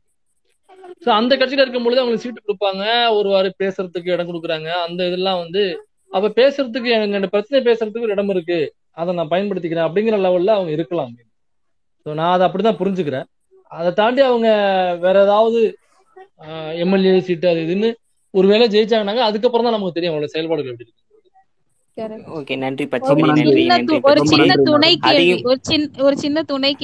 மைனர் பெயர் காரணம் சொல்லிருக்கேன், நான் அப்படியே கிளம்புறேன். கேட்கணும்னு ஆசை, இது எனக்கு ரொம்ப நாளா கேட்கணும்னு தோணும். மைனர் பெயர் காரணம் என்ன? அதான் என்னோட பேரே மைனர் தாங்க. எனக்கு ஊரு தான், திருவாரூர் பக்கத்துல தான் எனக்கு ஊரு. ஸோ அந்த தஞ்சாவூர், இந்த மன்னார்குடி, இந்த பக்கம்லாம் பாத்தீங்கன்னா கொஞ்சம் பரவலா அந்த மைனர் அப்படிங்கிற பேர் அங்கங்க வைப்பாங்க. அதுக்காக ஜிப்பா போட்டுக்கிட்டு உள்ள பணியின் தெரியுற மாதிரி டிரான்ஸ்பரண்ட் ஜிப்பா போட்டு தெரியுது அந்த மாதிரி இல்ல, பொதுவா மைனர் அப்படிங்கிற பேரு கொஞ்சம் வைப்பாங்க. என்னோட பேரு ஃபர்ஸ்ட் வந்து வேற பேரு. அப்புறம் என்னோட அண்ணன் வந்து சின்ன வயசுல இறந்து போயிட்டான் ஒரு ஆக்சிடென்ட்ல. அதுக்கப்புறம் என்னை கொண்டு போய் மாரியம்மன் கோவில்ல தத்து கொடுத்து அப்ப என்னுடைய இயற்பெயரா இருந்ததை மைனர்னு சொல்லி என்னுடைய 4வது வயசுலயே 5வது வயசுலயே என்னுடைய பேரை மாத்தினாங்க. அதுல இருந்து மைனர் அப்படிங்கிற பேர் வச்சு அதுல இருந்து அப்புறம் சர்டிபிகேட் எல்லாம் மாத்தி மைனர் அப்படிங்கிற பேரு இன்னை வரைக்கும் நான் சொல்றதுக்கு.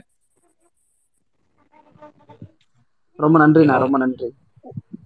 சதாசிவம், நீங்க பேசுங்க. நன்றி சிங்கம் தோழர்.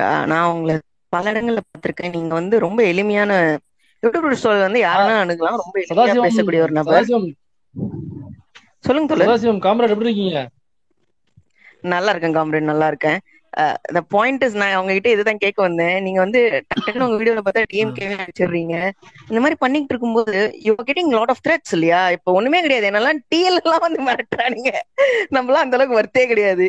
So you are getting a lot of threats. How are you handling it basically? Okay, எல்லா த்ரெட்ஸுமே வந்து அந்த அளவுக்கு வர்த்தியான பர்சன்ஸ் தரப்போறது இல்லைன்றது வேற விஷயம்.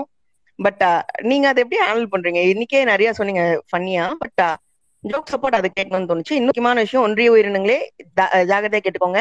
நான் ப்ரூட்டஸோடைய அக்கௌண்ட்டுக்கு 5 லட்ச ரூபா நான் டிரான்ஸ்பர் பண்ணிட்டேன். உங்களோட 50% ஷேரை கேட்டு வாங்கிக்கோங்க. போற பகுல போட்டுட்டு போயிட்டாங்களே. இல்ல, அவர் ஆல்ரெடி டிஎம் பண்ணிட்டாரு, நான் வாங்கிக்கிறேன் சதாசிவம். கண்டிப்பா. Okay okay Deva. இந்த த்ரெட்ஸ் வந்துங்க, அது வருங்க ஆரம்பத்துல ஃபர்ஸ்ட் 1-2 வரும் பொழுது உள்ளுக்குள்ள ஒரு அச்சம் இருக்கும். ஏன்னா நம்ம வந்து பெரிய அமைப்புலாம் கிடையாது, நமக்கு பின்னாடி எந்த கட்சியும் கிடையாது, நமக்கு பின்னாடி பெரிய கூட்டம் அதெல்லாம் கிடையாது. அந்த கூட்டத்துல இருந்து பிச்சுக்கிட்டு தான் நம்ம வெளில ஓடி வந்திருக்கோம். ஸோ என்னை விட்டுருங்கடா சாமியெல்லாம் அப்படின்னு சொல்லிட்டு தான் வெளில ஓடி வந்திருக்கோம். அதனால நமக்கு பின்னாடி எந்த ஒரு ஒரு கூட்டமும் கிடையாது. அப்படிங்கிறப்ப நமக்குன்னு இங்க ஒரு கூட்டம் இருக்கு. இங்க ஒரு கூட்டம் மீன்ஸ் இந்த சித்தாந்தம் சார்ந்து கொஞ்சம் ஐடியாலஜிக்கலா இயங்குறவங்க கூட நம்ம தொடர்புல இருக்கோம். அவங்க கூட பேசுறோம், அவங்க கூட மீட்டிங்லாம் போறோம், அவங்க கூட போராட்டங்கள் அட்டன் பண்றோம். ஸோ இந்த மாதிரி கம்யூனிசம், திராவிடம் சார்ந்த சித்தாந்தங்கள் சார்ந்து படிக்கக்கூடிய கொஞ்சம் இந்த இது சார்ந்து பேசக்கூடியவங்ககிட்ட நமக்கு தொடர்பு உண்டு, அவ்வளோதான். ஸோ ஆரம்பத்தில் ஒரு ஒரு சில மிரட்டல் வரும்பொழுது நமக்கு ஒரு அச்சம் ஏற்படும், உண்மையிலேயே இப்படி பண்ணிடுவாங்களா அப்படிங்கிற ஒரு அச்சம் இருக்கும். அப்புறம் போக போக அதை பற்றி விவாதிப்போம். எனக்கு இப்படி மிரட்டல் வந்திருக்கு அப்படின்னு சொல்லி விவாதிக்கும் போது இதில் சீனியராக இருப்பாங்க, அவங்கள்ட்ட சொல்லும் பொழுது அவங்க சொல்லுவாங்க அது ஃபர்ஸ்ட் இப்படி தான் இருக்கும், போக போக அது பழகிடும் அப்படிம்பாங்க இல்லையா? அது மாதிரி போக போக நமக்கு பழகிருச்சு. இப்போல்லாம் அதான் ஃபர்ஸ்ட் 1-2 கால்ஸ் தான் அந்த மாதிரி ஒரு ஒரு அச்சத்தை ஏற்படுத்துற ஒரு கால்களாகவும் மெசேஜஸ்ல கமெண்ட்ல வரும்பொழுதே நமக்கு இன்பாக்ஸ் வரும்பொழுதே ஒரு சின்ன அச்சம் இருக்கும். அதை நான் மறைக்க விரும்பல. அதுக்கப்புறம் வந்து பழகிருச்சு, அதை எப்படி ஹேண்டில் பண்ணணும் அப்படிங்கிறது நமக்கு தெரிஞ்சிருச்சு. அதனால இப்ப யாராவது பண்ணாங்கன்னாக்கா அவங்கள கலாச்சி விட்டுறது, ஒரு சின்ன பிள்ளைய ஹேண்டில் பண்றது மாதிரி. சரி, ஓரமா இப்ப இவரோட குறுக்கல முறுக்கால ஓடிட்டு இருக்காரு அப்படின்னு. ரொம்ப நன்றி. ரொம்ப நன்றி. அண்ணன் துரை வந்திருக்காரு. வணக்கம். எப்படி இருக்கீங்க?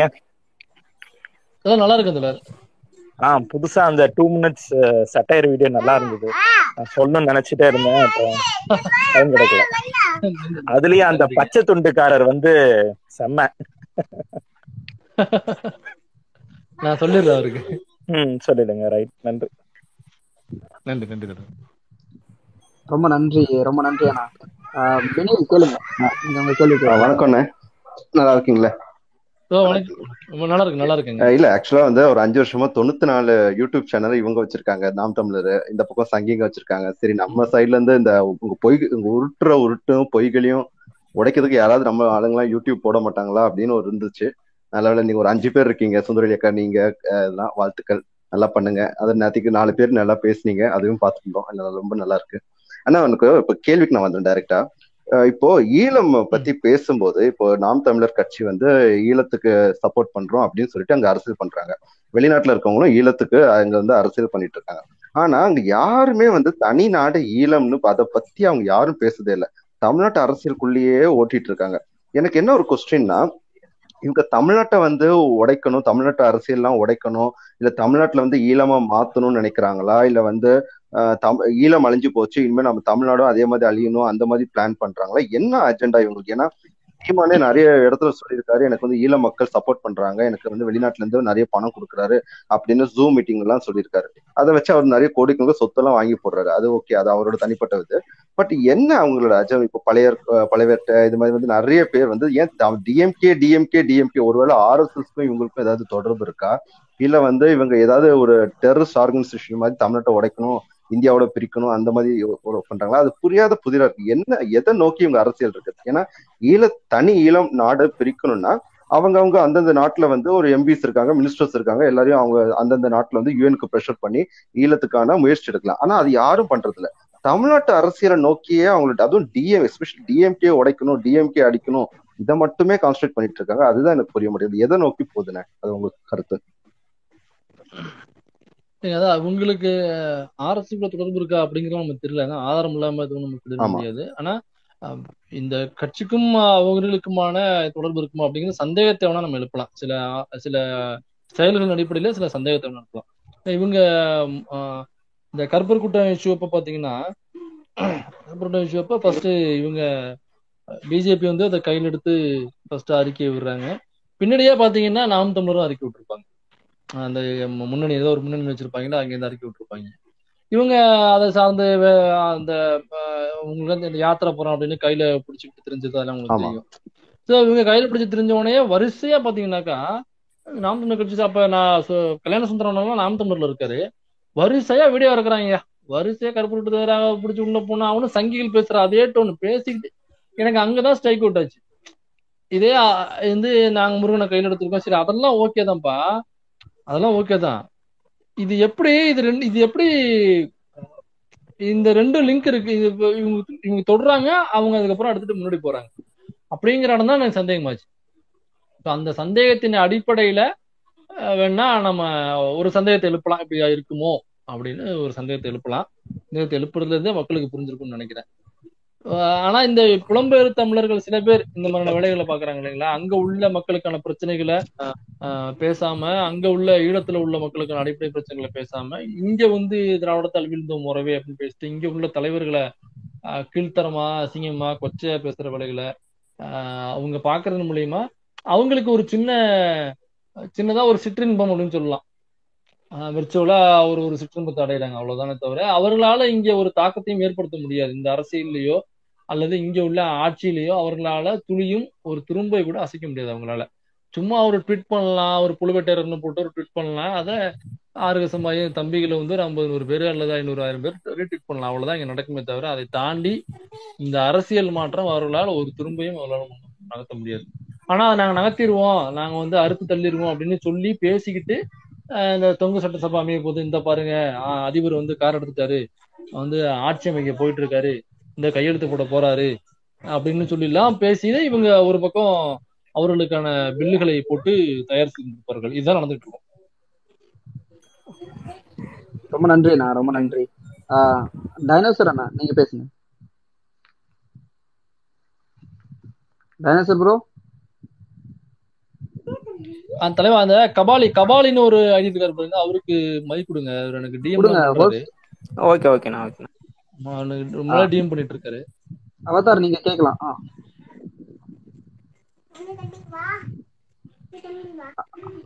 அவதார் கேக்குறீங்களா? ஹலோ, கேக்குதுங்களா? கேக்குதுங்க. சொல்லுங்க. ரொம்ப நன்றி. நான் இன்னைக்கு எங்க ஸ்பேஸ்க்கு வந்து ரொம்ப தெளிவா எல்லா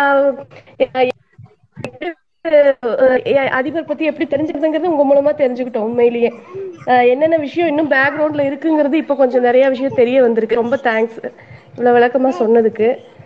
இப்ப என்ன அப்படின்னா, நம்ம ஒரு விஷயத்த ஒரு கேள்வி எழுப்புறோம் அப்படின்னா, அது அதிபர் கூட்டமா இருந்தாலும் சரி, சங்கீசா இருந்தாலும் சரி, அவங்க கிட்ட ஒரு தெளிவான பதில் வார்த்தையே கிடையாது. ஒண்ணு கொச்சையா திட்டுறது, இல்ல கெட்ட வார்த்தைகள் பேசுறது, பெண்ணுகளா இருந்தா அபியூஸ் பண்றது, இது மாதிரி விஷயமே தான் பண்றாங்க. அந்த விஷயத்துல ரெண்டுமே ஒரே மாதிரி இருக்குது. ஆனா ஒரு தெளிவான பதில், ஒரு விளக்கம் எதுவுமே இருக்கிறது இல்ல.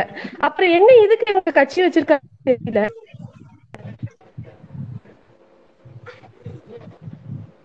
ஆமாங்க, அதான் என்டிகே இஸ் ஈக்குவல் டு ஆர்எஸ்எஸ்ங்க, அதுல மாற்றுக்கிறது கிடையாது. இங்க நீ பாகிஸ்தானுக்கு போ அப்படிம்பாங்க, இவங்க நீ தெலுங்கர், நீ ஆந்திராவுக்கு போ அப்படிம்பாங்க. இவங்க நீ கிறிஸ்தவ கைக்கூலி, இஸ்லாமிய கைக்கூலி அப்படிம்பாங்க. அவங்க நீ தெலுங்கு கைக்கூலி, நீ தெலுங்கரு அப்படிம்பாங்க. ஸோ இது இப்படித்தான் இருக்கு. இவங்க நீ என்ன மதம், இந்துவான்னு கேட்பாங்க. இவங்க உன் குடிய சொல்லு, நான் வாங்கி குடிச்சிட்டு நீ நான் கண்டுபிடிச்சே ஆகணும், உப்பு கரிச்சாலும் பரவாயில்ல அப்படிம்பாங்க. ஸோ அது ரெண்டு பேருக்கும் சிமிலரா பொருந்துகிட்டே இருக்கும். என்னங்க இது ஒரு மைண்ட் செட்டப். சங்கிங்கிறது ஒரு கட்சியில உள்ளவங்க மட்டும் சங்கி இல்லை, அது ஒரு மைண்ட் செட்டப். ஸோ அந்த மைண்ட் செட்டப் தான். அதனாலதான் நம்ம NTK is equal to RSS நம்ம சொல்றோம். ஒரு வீடியோ வேணா போட்டிருக்கேன் நான், NTK is equal to RSS முன்னாடியே போட்டிருக்கேன் நான்.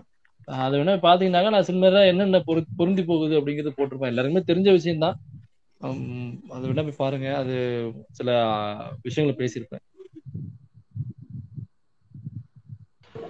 ரொம்ப நன்றி. இன்னொன்னு ஒரே ஒரு கேள்வி மட்டும் கேட்டுக்கிறேன். இல்ல ஆக்சுவலி இவ்வளவு வருஷமா இவங்க வசூல் பண்றாங்களே, இன்னுமா மக்கள் இவங்களை நம்புறாங்க? ஒரு ஆதாரம் கூட வெளியே எதுவுமே கிடையாது, எந்த ஒரு ப்ரூஃபுமே கிடையாது. ஆனா இளைஞர்கள் இன்னுமே நம்பி போற, இன்னும் அது ஒரு வழக்கம் இருந்துகிட்டே இருக்கு. இது எப்படி மாத்துறது? இதுக்கு ஒரு மாற்று வேணும் இல்லைங்களா? இளைஞர்கள் ஒரு தவறான வழிக்கு போறது தொடர்ந்துகிட்டே இருக்கு. அதுக்கு ஒரு மாற்று சீக்கிரம் வர்றதுக்கு ஏதாவது ஒரு வழி செய்யணும். ஆமாங்க, அதான் நம்ம விழிப்புணர்வு படுத்தணும், மக்களை, இளைஞர்களை விழிப்புணர்வு படுத்தணும். அது இல்லாம குடுக்கறவங்களை நம்ம போய் கொடுக்காதுன்னு சொல்லி அவங்க பாக்கெட்டை பிடிக்க முடியாது. ஸோ விழிப்புணர்வு ஏற்படுத்துவோம். அதன் மூலியமா நமக்கு ஒண்ணும் இல்லை, நீங்க இந்த கட்சிக்கு வரணும், அந்த கட்சிக்கு வரணும், இந்த சித்தாந்தத்தை ஃபாலோ பண்ணணும்னு சொல்ல போறது இல்லை. நீங்க உழைக்கிறீங்க, அதை ஏன் உங்களுக்கு பிரயோஜனம் இருந்தா பரவாயில்ல. நீங்க கொடுக்குறீங்கன்னாக்கா அதாவது உங்களுக்கு ஏதாவது நடக்குது, உங்களுக்கு ஏதாவது நன்மை நடக்குது அப்படின்னாக்கா பரவாயில்ல, சரி கொடுங்க, அவங்களுக்கு உங்களுக்கு ஏதாவது பண்ணுவாங்க அப்படின்னா. ஒண்ணுமே நடக்காதுன்னு தெரிஞ்சு போயும் நீங்க உழைச்சு கஷ்டப்பட்டு உழைக்கிறீங்க. அதுவும் இப்போ லாக்டவுன்ல அவனுக்கு வேலையும் இல்லை இங்க, அதையும் மீறி நீங்க ஒரு வேலை பாக்குறீங்க, உங்களுக்கு சம்பளம் உங்களுக்கு ஏதோ ஒன்று வருது, அதே கொண்டு போய் எதுக்கு இப்படி கொடுக்குறீங்கிறத நம்ம கேள்வி கேட்கறோம். அது எந்த கட்சியா இருந்தாலும் சரி, எந்த கட்சி கொடுக்குறதா இருந்தாலும் சரி, உங்களுக்கு ஒண்ணுமே நடக்காதுன்னு தெரிஞ்சும் போய் கொடுக்குறீங்க அப்படிங்கிறதா. அதுக்கு மேலே கொடுப்போம்னாக்கா நீங்க கொடுக்க, அது நம்ம ஒண்ணும் பண்ண முடியாது. ரொம்ப நன்றி. ஹோஸ்ட் அப்புறம் இவரு கபாலித்தோழர், நீங்க உங்களோட ஐடி ஹோஸ்டுக்கு எனக்கு அத நீங்க ஒன்ஸ் வெளியே போயிட்டு திருப்பி உள்ள ரீஜாயின் பண்ணி ரிக்வெஸ்ட் கொடுங்க. அண்ட் ஹோஸ்ட் இவர் குதிரை ரொம்ப நேரமா கேட்டுட்டு இருக்காரு, அவரு கொடுங்க. அடுத்தது குறைபால் புள்ளி, நீங்க உங்க கேள்வி கேட்கலாம். வணக்கம் மைனர் தோழர், நலமா இருக்கீங்களா? தோழர் வணக்கம் தோழர், நல்லா இருக்கேங்க. மிக்க மகிழ்ச்சி தோழர். நீங்களும் புதுகை பூபாலம் தோழர் ரெண்டு பேருமே சேர்ந்து சிறப்பான செய்கைகள் செய்வீங்க, ரொம்ப மகிழ்ச்சியா இருக்கும் பார்க்கும்போது. அதே போல அதிபர் அதிகமா வச்சு செஞ்சது நீங்க தான். என்னுடைய கேள்வி என்னன்னா தோழர், இவர் இங்க நான் ஆர்எஸ்எஸ் ஆகாத நபர் அப்படின்னு சொல்லும் போது மும்பையில போய் சைலண்டா ஒரு கூட்டம் நடத்திட்டு வந்துருவாரு.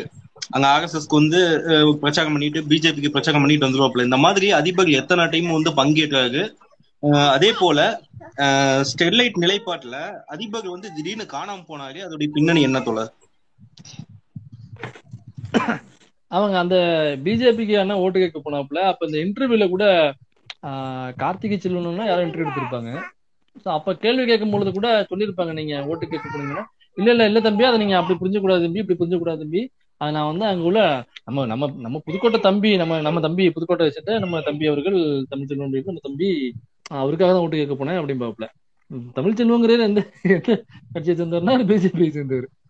அப்ப தமிழ்ச்சர் சரி, இவங்க ஏதோ ஒரு தமிழ் உணர்வாளர், அங்க உள்ள தமிழ் மக்களுக்காக அங்க உள்ள பிஜேபியில ஒருத்தர் தான் பேசுறாரு, அதுக்காக ஓட்டு கேட்க போனாக்கா அப்ப தமிழ்ச்சர் ஓட்டு போடணும்னா நீ பேசிருக்கணும். அதை விட்டு போட்டு நீங்க 1,00,000 கோடிய எங்க ஜி அறுத்தல்னாரு, மேலும் 1,00,000 கோடியை அப்படியே மாரியாத்தா இந்தியன் பேங்க்ல கொண்டு போய் போட்டு விட்டாரு, அந்த ரிசிப்டை நான் தான் ஃபில் பண்ணி தந்தேன், ரிசிப்டை ஃபில் பண்றதுக்கு முன்னாடி என்கிட்ட தான் கேட்டாரு, தம்பி நான் ஃபில் பண்ணிக்கிட்டோமான்னு கேட்டாரு. நான் தான் சொன்னேன் ஐயா நீங்க ஃபில் பண்ணிக்கன்னு சொன்னேன் அப்படிங்கிற அளவுக்கு எல்லாம் பேசியிருப்பாரு அந்த மீட்டிங்ல. இது எப்படி நீங்க பேசுனீங்க, என்ன ஆதாரத்தை வச்சுட்டு பேசுனீங்க? அப்ப அது பொய் தானே, ஒரு பச்சை பொய் தானே அது, ஒரு பச்சையான பொய். அங்க உள்ள தமிழ் மக்களை நீங்க ஏமாத்திருக்கீங்க, இவங்களுக்கு ஓட்டு போடுங்க இதெல்லாம் பண்ணுவான்னு சொல்லி அங்க உள்ள தமிழ் மக்களை நீங்க ஏமாத்திருக்கீங்க. நீங்க ஏமாத்தினது நீங்க சொல்றீங்கல்ல, இந்த நீங்க தெலுங்கு நீ ஹிந்திக்காரன் அவன் இவான்னு சொல்லி பேசுறீங்கல்ல, நீங்க ஏமாத்தினது அங்க உள்ள ஹிந்தி பேசுற மக்களையோ அல்லது அங்க உள்ள மகாராஷ்டிரா மக்களையோ நீங்க ஏமாத்தல.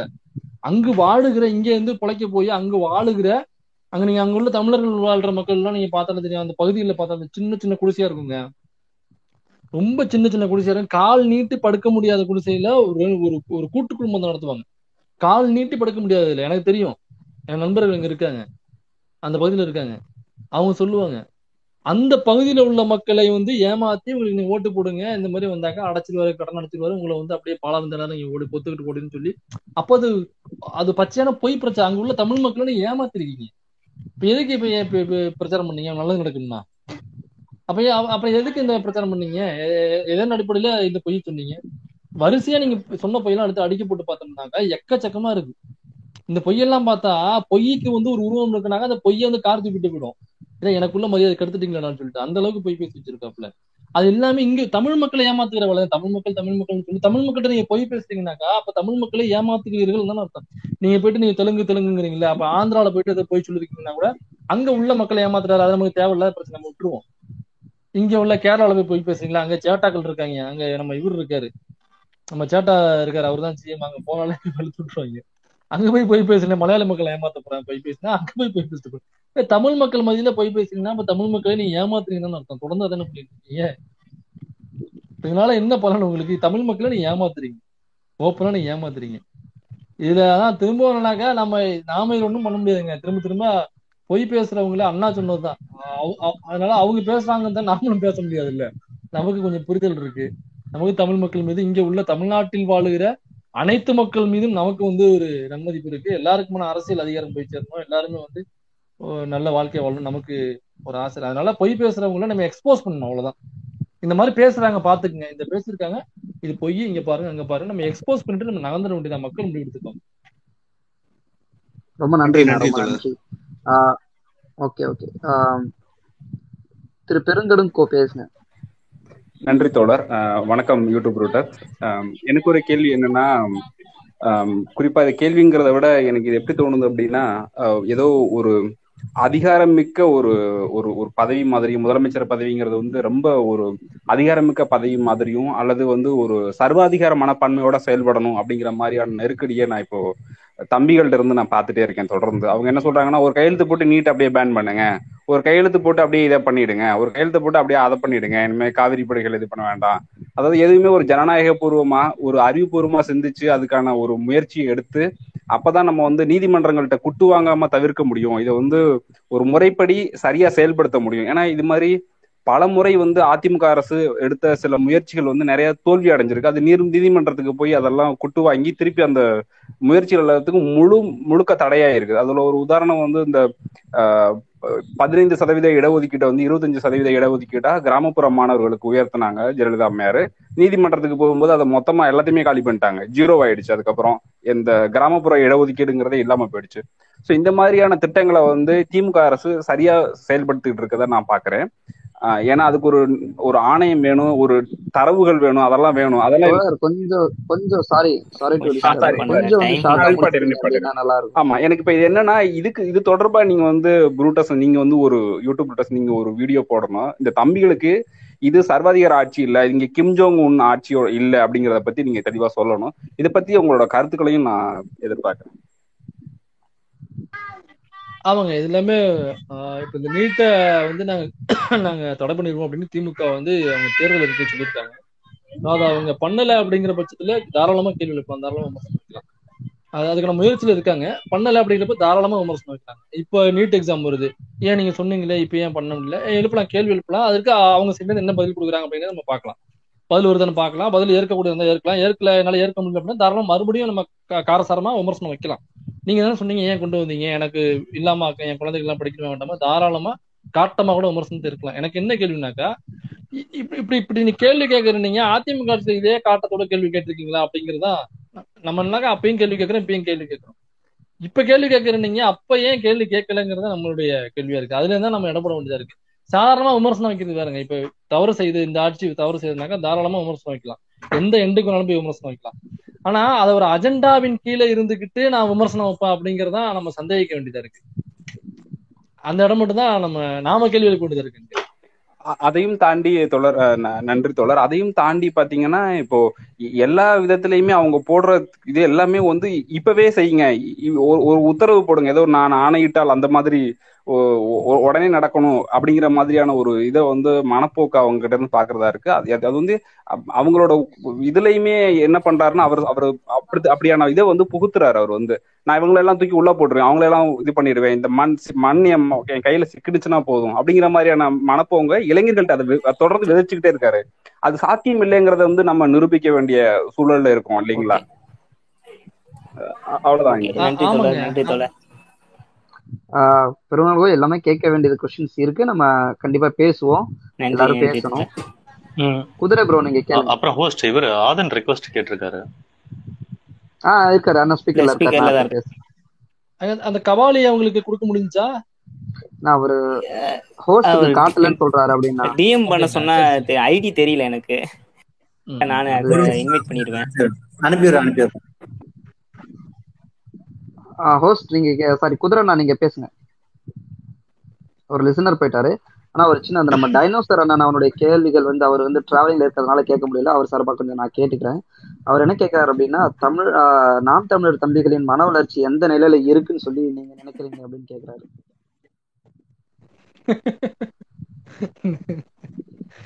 மன வளர்ச்சி இல்லைங்க, என்னக்கா பொதுவா குழந்தைகள் வந்து தவறு செய்யுந்தா அதை நம்ம சொல்லி திருத்தணும், அவ்வளவுதான். குழந்தைகளை வந்து ரொம்ப போட்டு இது பண்ண கூடாது, சைல்டு அபியூஸ்ங்கிற அளவுக்கு போய் அவங்கள ரொம்ப கார்னர் பண்ண கூடாது குழந்தைகளை. அது வந்து குழந்தைகளை வந்து ரொம்ப குழந்தை துன்புறுத்தல் அப்படிங்கிற இடத்துக்கு நகர்ந்துடும். அதனால நம்ம எப்பவுமே வந்து குழந்தைகளை வந்து ஓரளவுக்கு தான் நம்ம இது பண்ண முடியும். அவங்களை வந்து குழந்தைகளை தான் நான் பாக்குறேன். முக்கால்வாசி நீங்க எடுத்து பாருங்கன்னா பூரா இந்த நாம் தமிழர் சம்பந்தமா வீடியோ போடுறவங்க, அது சம்பந்தமா ட்வீட் பண்றவங்க, அவங்களோட லிஸ்ட்லாம் எடுத்து பாத்தீங்கன்னாக்கா இந்த ஸ்கூல் முடிச்சுட்டு டியூஷன் போகாம கட்டடிச்சுட்டு வந்து வீடியோ போற பசங்க தான் இருப்பாங்க. வீட்டுல அம்மா தேடுவாங்க, சீக்கிரம் வீட்டுக்கு போகணுங்கிற மாதிரி தான் இருப்பாங்க. அவங்கள்ட்ட நம்ம என்ன பேச முடியும்? அவங்கள்ட்ட இல்ல, அந்த வயசுல ஒன்னும் புரியாதுன்னு நான் சொல்ல வரேன். அவங்களுக்கு வந்து என்ன படிப்புதம் இருக்கும், அந்த வயசுல என்ன படிச்சிருப்பாங்க, என்ன புரிதலோட இருப்பாங்க அப்படிங்கிறது இருக்கு இல்லைங்களா? அது வந்து ரொம்ப ரொம்ப ரொம்ப ரொம்ப கம்மியா தான். ஏன்னா அந்த வயசு கடந்தா நம்ம வந்திருக்கோம், அந்த வயசுல அப்படியே பீறிக்கிட்டு தான் இருக்கும். அப்படியே 50,000 பெட்ரோலை கூட்டு போய் நம்ம அண்ணன் மீட்டு வந்துருவாரு அப்படிங்கிற மாதிரி தான் இருக்கும். அப்போ ஒரு ஹீரோயிக் மெட்டீரியல் தான் நம்ம விரும்புவோம். அதை தாண்டி சித்தாந்த ரீதியெல்லாம் நம்ம போக தோணாது.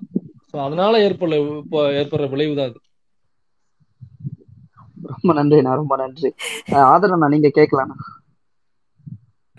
இல்ல நமக்கு எதுவும் கேள்வி இல்ல.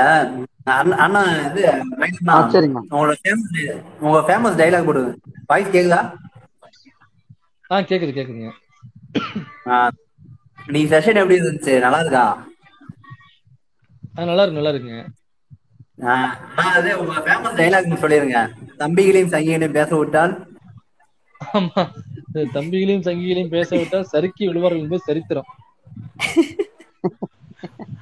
இந்த டயலாக் சறுக்கி விழுவார்கள் என்பது சரித்திரம். ஆனா எனக்கு ஒரு சின்ன கேள்விண்ணா, இந்த சங்கிகள் அப்படின்னா யாருன்னா அதுல இந்த கலர் கலரா சங்கிகள்னு சொல்றாங்க, அதை பத்தின ஒரு சின்ன பிரீஃபா ஒரு எக்ஸ்பிளனேஷன் கொடுத்துருங்கண்ணா. இல்லைங்க, சங்கிகளுங்கிறது குறிப்பிட்ட கட்சியை சேர்ந்தவர்கள் மட்டும் இல்லைங்க. பிற்போக்குத்தனங்களாம் யாராவது பேசுறாங்களோ, இந்த பெண்ணடிமைத்தனத்தை யாரெல்லாம் ஆதரிக்கிறாங்களோ, சமத்துவத்துக்கு எதிராக யாரெல்லாம் இருக்கிறாங்களோ அவங்க எல்லாருமே சங்கிகள் தாங்க. என்ன பொறுத்தவரைக்கும் அவங்க எல்லாருமே சங்கிகள் தான் அழைக்கிறது. இல்ல இது மைனர் நாங்க வச்ச வந்து பொறி நினைக்கிறேன்னா இந்த சங் பரிவார் அமைப்புகளுக்குன்னு ஒண்ணும் இல்ல. சங் பரிவார் அமைப்புகளுக்குன்னு ஒரு குணம் இருக்கு. அந்த குணம் யாராட்டெல்லாம் இருக்கிறதோ அவங்க எல்லாருமே வந்து நம்ம சங்கீஸ் தான். நம்ம பொதுவா அந்த பார்ப்பனியம்னு எதுக்கு சொல்றோம்? அந்த அது அவருக்குன்னு ஒரு குணம் இருக்கு, அதுதான் பார்ப்பனியம்னு சொல்றோம்.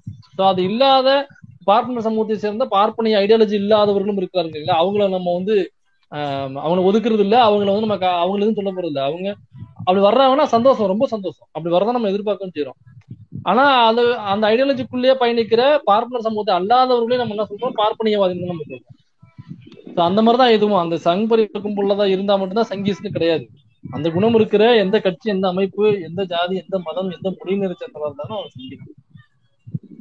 ரொம்ப நன்றி. நான் ரொம்ப நன்றி. ஆனா ஒரு லாஸ்ட் இயர் ஒரு क्वेश्चन கேக்குறேன். கேளுங்க. வணக்கம் நண்பா. சிங்கம் மாம்ஸ் கேக்குதா?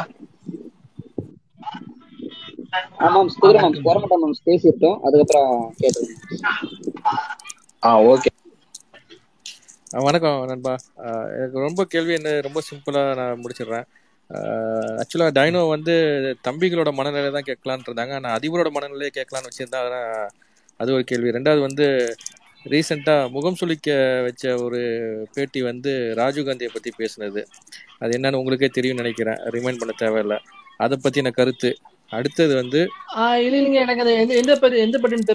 அந்த ராஜீவ்காந்தி ஆமாண்டா நாங்கள் தான்டா அப்படின்னு ஒரு டைலாக் ஒன்று விட்டார்ல, எந்த படி நான் கவனிக்கலீங்களே. சரி ஓகே, அப்போ விட்டுறலாம், ரிமைண்ட் பண்ண வேணாம்னு நினைக்கிறேன். இல்ல உண்மையில கவனிக்கலங்க, எந்த படி நான் கவனிக்கல. சரி விட்டுறலாம் விடுங்க. அந்த இவரு கூட டிக்டாக் வீடியோ எல்லாம் பண்ணி அந்த ராஜீவ்காந்தி சொல்றீங்களா? ஏங்க நாங்க தான்டா பண்ணோம். ஆமாமா ஆமாண்டா நாங்க தான்டா பண்ணோம். இல்லைங்க ராஜீவ்காந்தினோட அவங்க டிஎம்கேக்கு வந்த ராஜீவ்காந்தினோட எதுவும் பேசிட்டாங்களா? அதெல்லாம் கவனிக்கல. ஏன்னா இது பழைய ஆடியோ இல்ல, அது கொஞ்சம் முகம் சுளிக்க வச்சது இல்ல கவுச்சி. ஆமா அது ஆமா இவள அந்த சன் டிவில டாப் 10 மூவிஸ சொல்லுவாங்கல்ல, தேவையான அளவு அலசிட்டதுனால அடுத்தடுத்து போகணும். அந்த மாதிரி தேவையான அலசி காய போட்டதுல அது ஓகே. அடுத்தது நாம் தமிழர் கட்சி நகைச்சுவையா நக்சலைட்டா, கவர்ச்சியா கர்மாந்திரமா?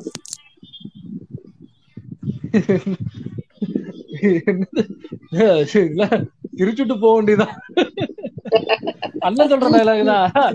எங்கேயாவது போனோம்னா ஏதாவது பேசிக்கிட்டு எங்கேயாவது காமெடி பண்றதுன்னு ரெண்டு பேர் இருப்பாங்க. Okay right. அந்த மாதிரி ஒரு entertainment piece. Okay okay, thank you brother. நானும் திருவாரூர்காரன் தான். குதிரை டேக் ஓவர். அப்படிங்களா? குதிரை எடுத்துங்க. குதிரை நான் நீங்க பேசலாம். நன்றி நன்றி சிங்கம். இல்ல என்னோட மைக் கிளியரா இருக்கான்னு தெரியல, அதுக்காக ஃபர்ஸ்ட் கேட்டுக்கிட்டேன். மைனர் அண்ணா வணக்கம். உங்களோட ஆக்சுவலா ரொம்ப பெரிய ஃபேன் நானு, உங்களோட எல்லா வீடியோஸ் இருக்கு.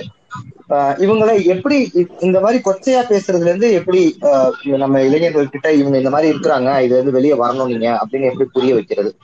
ரெண்டு கேள்விதான். இல்லைங்க அதான் அதாங்க இப்ப சீமான் அவர்களே மேடையில வந்து ஜெயலலிதா அவர்கள் குறித்து எல்லாம் பேசியிருக்காரு. ரெண்டு பக்கம் ஆம்பளைங்க நடக்கிறவங்க நடுவில் ஒரு கும்பல கொடுத்துருக்காங்க அப்படிங்கிற மாதிரி கமெண்ட் எல்லாம் ரொம்ப சர்வசாரணமா அந்த கமெண்ட்லாம் நினைச்சிருப்பாரு. அண்ணனுக்கு நீங்க போன் பண்ணீங்கனாலே தெரியும், அண்ணனுடைய போன் நம்பர் எடுத்து போன் பண்ணீங்கனாலே அவர் பெண்களை எவ்வளவு அருமையா மதிக்கிறார் அப்படிங்கிறது அவரோட பயன்படுத்துற வார்த்தைகள்ல இருந்து நீங்க புரிஞ்சுக்கலாம். அது வந்து அந்த கட்சியோட கட்டமைப்பு அப்படிதாங்க, அது எல்லாருமே அப்படித்தான் பேசுவாங்க. அந்த கட்சியில கேட்டீங்கன்னாக்கா நாங்க பேசல அப்படியே அண்ணன் பேசின ஆடியோ எடுத்து போட்டு போட்டீங்கன்னாக்கா இருக்க மாட்டேன், தெரிச்சு ஓடிடுவாங்க. அந்த குரூப்ல இருந்து லெஃப்ட் ஆயிடுவாங்க. ஒரு வாட்ஸ்அப் குரூப்ல தம்பிகள் இருக்காங்க அப்படின்னாக்கா இது எடுத்து போட்டு என்ன பண்ணிக்கிட்டீங்கன்னா உடனே லெஃப்ட் ஆயிடுவாங்க. அதை தாண்டி இப்ப இவங்க அனந்தி சசிதரன் அவர்களை குறித்து ஒருத்தர் நாம் தமிழர் ஆதரவாளர் ஃபாரின்ல இருந்து ஒருத்தர் வீடியோ போடுறாரு, ரொம்ப கொச்சையா பேசி வீடியோ போடுறாரு. என்னப்பான்னு கேட்டோம்னா அவர் என் கட்சியில இல்லை அப்படிம்பாங்க. அவர் கட்சி ஆதரவாளர்னு அவரு சொல்லிக்கிறாரு, எனக்கு அவங்களுக்கு சம்மந்தம் இல்லை அப்படிம்பாங்க.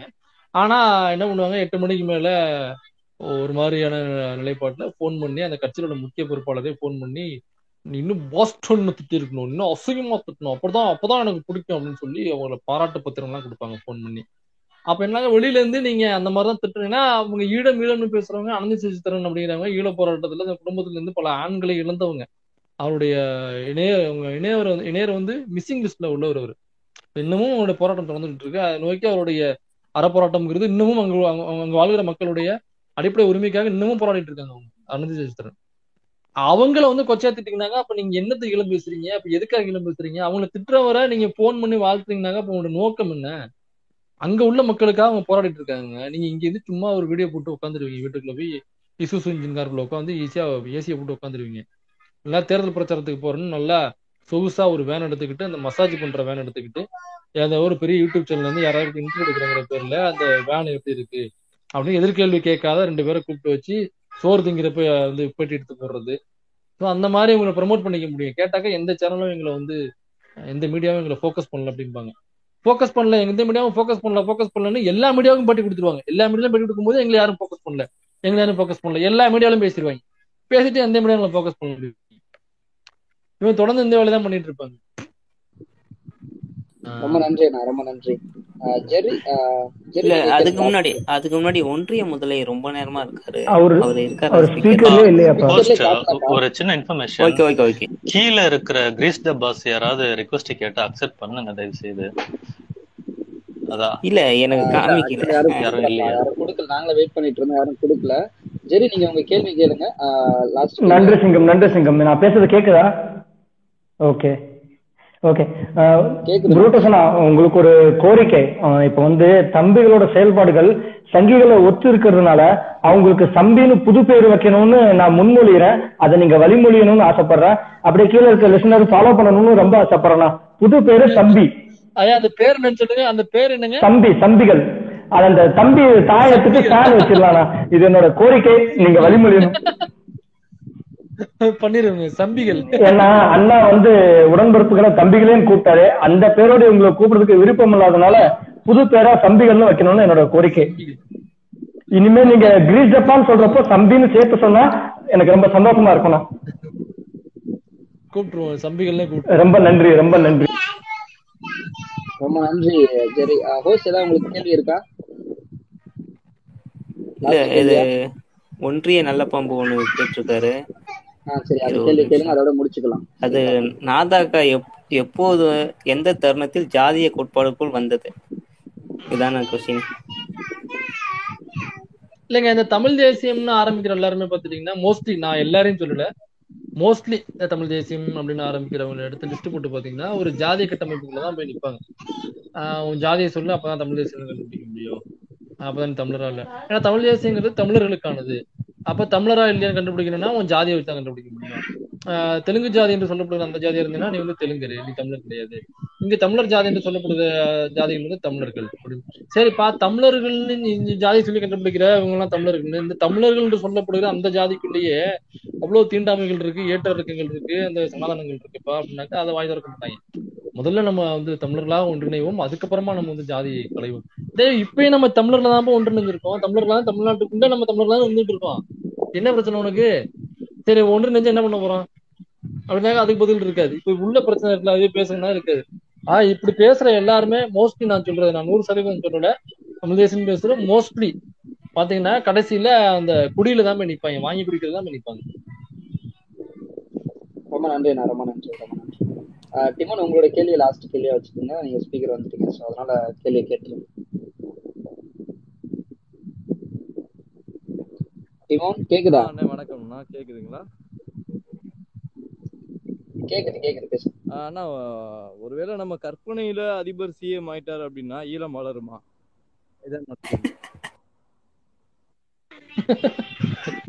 அதாங்க, மாநில சுயாட்சி கட்டுப்பட்டு அது நடக்காதுங்க, உரிமை கிடையாதுங்க.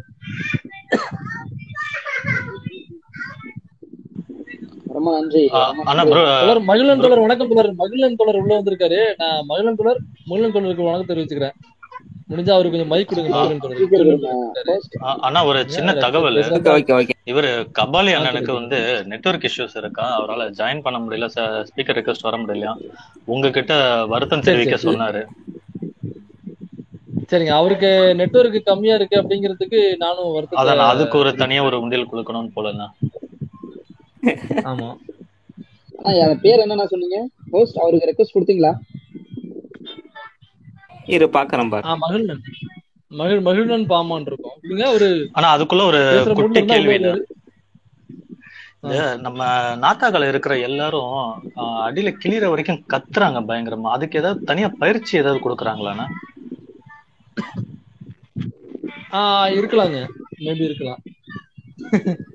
ஏன்னாக்கா ஒண்ணும் இல்லைங்க, உள்ள வரும்போது அதான் அவங்களுடைய இண்டிவிஜுவல்ல உள்ள வருவாங்க. உள்ள வந்ததுக்கு அப்புறம் அப்படியே அண்ணனாவே வந்து முழுசா உள்ள வாங்கி முழு சந்திரமொழியா மாறிடுவாங்க. அப்புறம் அவரு அண்ணனுடைய பாடி லாங்குவேஜ் இங்க இருக்கும், அவருடைய ஜெராக்ஸ் மாதிரியே இருப்பாங்க. மாடுலேஷன்ல இருந்து எல்லாருமே பாத்தீங்கன்னாக்கா அவருடைய உடல் மொழியை எடுத்துப்பாங்க. அவர் அப்படியே பேசி பழக்கப்பட்ட ஒரு ஆரம்பத்துல நல்ல சீமானவர். சோ அது உடல் மொழி கவர்றதுக்கு நீங்க அப்படியே எடுத்து போட்டு பாத்தீங்கன்னாக்கா ஹிட்லரும் அதே மாதிரிதான் பேசுவாப்புல. ஆக்ரோஷமா பேசும்பொழுது அவன் ஏதோ பெரிய வீரன், அவன் எல்லாத்தையும் வந்து நமக்கு மடக்கி சுருட்டி வாங்கி தந்துடும் அப்படிங்கிற ஒரு பார்வை ஏற்படுத்தும். அறிவார்ந்து பேசுறவங்க எல்லாரும் வந்து அந்த மாதிரி. நீங்க திருமாவளவனருடைய ஸ்பீச் எடுத்து பாத்தீங்கன்னா தெரியும், அவரு கிளாஸ் அருமையான ஒரு கிளாஸா இருக்கும். நீங்க அவருடைய மீட்டிங் அட்டன் பண்ணீங்கன்னாக்கா நீங்க கட்சி எல்லாம் தூக்கி போட்டுருங்க, நீங்க சும்மா ஒரு மீட்டிங் அட்டெண்ட் பண்ணீங்கன்னா ஒரு கிளாஸ் இருப்பாரு, உங்களுக்கு ரொம்ப அருமையா அந்த கிளாஸ் இருக்கும். ஒரு நீங்க போனீங்கன்னாக்கா நிறைய விஷயம் தெரிஞ்சுட்டு வரலாம், கிளியர் மைண்டா இருக்கும் உங்களுக்கு.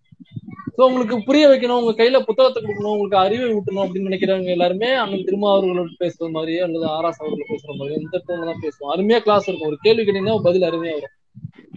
அது இல்லாம உன்னை ஏமாத்தணும் அப்படின்னு நினைக்கிறவங்க எல்லாருமே ஒரு மாயை ஏற்படுத்தணும், என்னால எல்லாம் முடியும், நான் ஒருத்தன் தான், அந்த தோசைக்கரண்டி என்கிட்ட தான் இருக்கு, நான் தான் பிரட்டி போடுவேன் அப்படின்னு உங்களை ஏமாத்தி உங்களை நம்ப வைக்கணும். உங்களுடைய மண்டையில மிளகாய் அரைக்கணும். அப்படி அரைக்கணும்னு நினைக்கிற எல்லாருமே அந்த மாதிரி அடித்துண்ட கிளிய அப்படிதான் பேசுவாங்க. ஓகேண்ணா, அப்புறம் அதே போல அதிபர் கிட்ட பிடிச்ச ஒரே விஷயம்னா உங்களுக்கு என்னதுன்னா? நல்லா பாடுவாருங்க, ரொம்ப அருமையா பாடுவாரு. நாங்க வந்து நிறைய டைம் வந்து ஃப்ரீயா இருக்கும் பொழுது நான் அண்ணனுடைய சீரியஸா சொல்றேன், அது காமெடிக்கு இல்ல, உண்மையிலேயே மகிழ்நன் தொடர் கூட தெரியும்னு நினைக்கிறாரு. நிறைய டைம் வந்து ஃப்ரீயா இருக்கும்போது அண்ணனுடைய பாடல் தான் நாங்க கேட்போம். சீரியஸா நான் சொல்றேன், அது விளையாட்டு இல்ல, கிண்டலுக்காகவும் இல்ல, உண்மையிலேயே நல்லா பாடுவாரு. அவரோட குரல் வளம் நல்லா இருக்கும். அது கிராமிய பாடலா இருக்கட்டும், சினிமா பாடலா இருக்கட்டும், ரொம்ப அருமையா பாடுவாரு. நாங்க அவருடைய பாடலுக்கு ரசிகன் சொல்ல போனோம். இந்த அரசியல் இதெல்லாம் ஒதுக்கி வச்சுட்டு இன்கேஸ் அவரை சந்திக்கிறது ஒரு வாய்ப்பு கிடைச்சதுனாக்கா அவர் இசை பத்தி தான் அவர்கிட்ட ஒரு பேட்டி எடுப்போம். இசை சம்பந்தமான பேட்டியா இருக்கும்.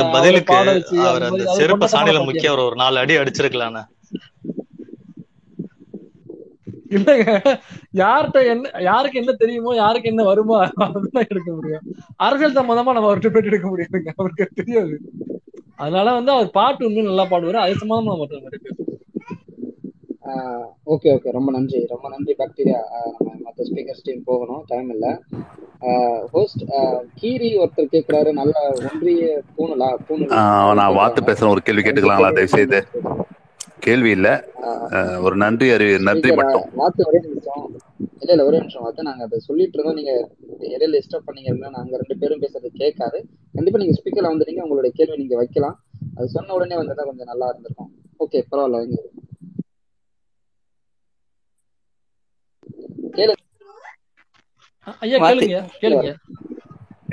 நன்றி, ரொம்ப நன்றி. இல்ல, நான் கேள்வி கூட இல்ல, நான் மைனர் அவர்களுக்கு வந்து நன்றி மட்டும் சொல்லணும். நான் வந்து பிகினிங்ல மாரிதாஸ் அவரெல்லாம் போர்டு வச்சுட்டு பேசிட்டு இருக்கும்போது யாராவது வந்து இவருக்கு பதில் சொல்ல மாட்டாங்களா, இல்ல எதிர்கேள்வி வைக்க மாட்டாங்களா, இவரை வந்து முகத்திரையை கிரைக்க மாட்டாங்களான்னு நினைச்சிட்டு இருக்கும் போது சரியான நேரத்துக்கு வந்து மைனர் அவர்கள் வந்து அவரோட மாரிதாஸ் போன்ற ஆளுங்களோட முகத்திரையை கிரிச்சாங்க. அவரோட யூடியூப் ரூட்டர்ஸோட சேர்ந்து செகண்ட் ஷோ, யூ டர்ன், அவங்கெல்லாம் சேர்ந்து பண்ணது எனக்கு ரொம்ப மகிழ்ச்சியாக இருந்தது. நான் எல்லாருக்கும் சேர்ந்து ஒரு நன்றியை தெரிவிச்சுக்கிறேன். அவ்வளோதாங்க, நன்றி, ரொம்ப நன்றி. நன்றி வாத்து. எனக்கு என்னக்கா ஒரு சின்ன ஒரு திருத்தம் மட்டும் பண்ணிக்கிறேன் நான் அவர் சொன்னதுல. அது வந்து யூடியூப் கூட செகண்ட் ஷோ கூட யூ டர்ன் சார்ல, யூ டர்ன் கூட தான் வந்து யூடியூப் கூட செகண்ட் ஷோலாம் சேர்ந்துச்சு. மீன் என்னன்னாக்கா ஃபர்ஸ்ட் எங்களுக்குலாம் முன்னாடி ஐயன் தான் தனியா போட்டு அடிச்சுட்டு இருந்தாப்புல. மாரிதாஸ் அவருடைய வீடியோவா இருக்கட்டும், அண்ணன் சாணக்கியர் அவருடைய வீடியோவா இருக்கட்டும், அவரு தான் வந்து ஃபர்ஸ்ட் போட்டு அடிச்சுட்டு இருந்தாரு. ஸோ அதுக்கப்புறம் தான் வந்து நானே சேனல் ஆரம்பிச்சது. அதுக்கப்புறம் தான் நாங்க இப்படி சார்ந்து பேசும்பொழுது யாரெல்லாம் பேசுறோம் அப்படின்னு. அப்ப செகண்ட் ஷோ இல்லைன்னு நினைக்கிறேன். செகண்ட் ஷோ வந்து திரௌபதி வீடியோ போட்டு தான் செகண்ட் ஷோ எங்களுக்கு தெரிய வந்தாரு. அதுக்கப்புறம் நாங்க அப்படியே தேடிட்டு இருக்கும்பொழுது வீடியோ போட்டு எங்களுக்கு அவ்வளவு சப்ஸ்கிரைபர்லாம் கிடையாது. ரொம்ப கம்மியான சப்ஸ்கிரைபர் தான். அப்போ இந்த வீட்டுக்கு விருந்தாளியா வர்றவங்க, பால் கூட வர்றவங்க, பேப்பர் கூட வர்றவங்க, பக்கத்து வீட்டுக்கு வர்றவங்க, இவனுடைய ஃபோன்லாம் பிடிங்கி சப்ஸ்கிரைப் பண்ணி பண்ற காலகட்டம் அது. அப்படி இருக்கும்பொழுதுதான் வந்து யாருன்னு தெரியறப்ப ஐயன் பேசிக்கிட்டு இருந்தாரு. அப்பதான் தெரிஞ்சு நம்மளுக்கு முன்னாடியே ஒருத்தர் பேசிக்கிட்டு இருக்காருன்னு சொல்லிட்டு அப்புறம் நாங்க பேசணும். அப்புறம் லேட்டரா தான் செகண்ட் சொல்ல ஜாயின் பண்ணாரு. சரிங்க, நன்றி. நான் கேட்டுட்டுங்களா கேள்வி?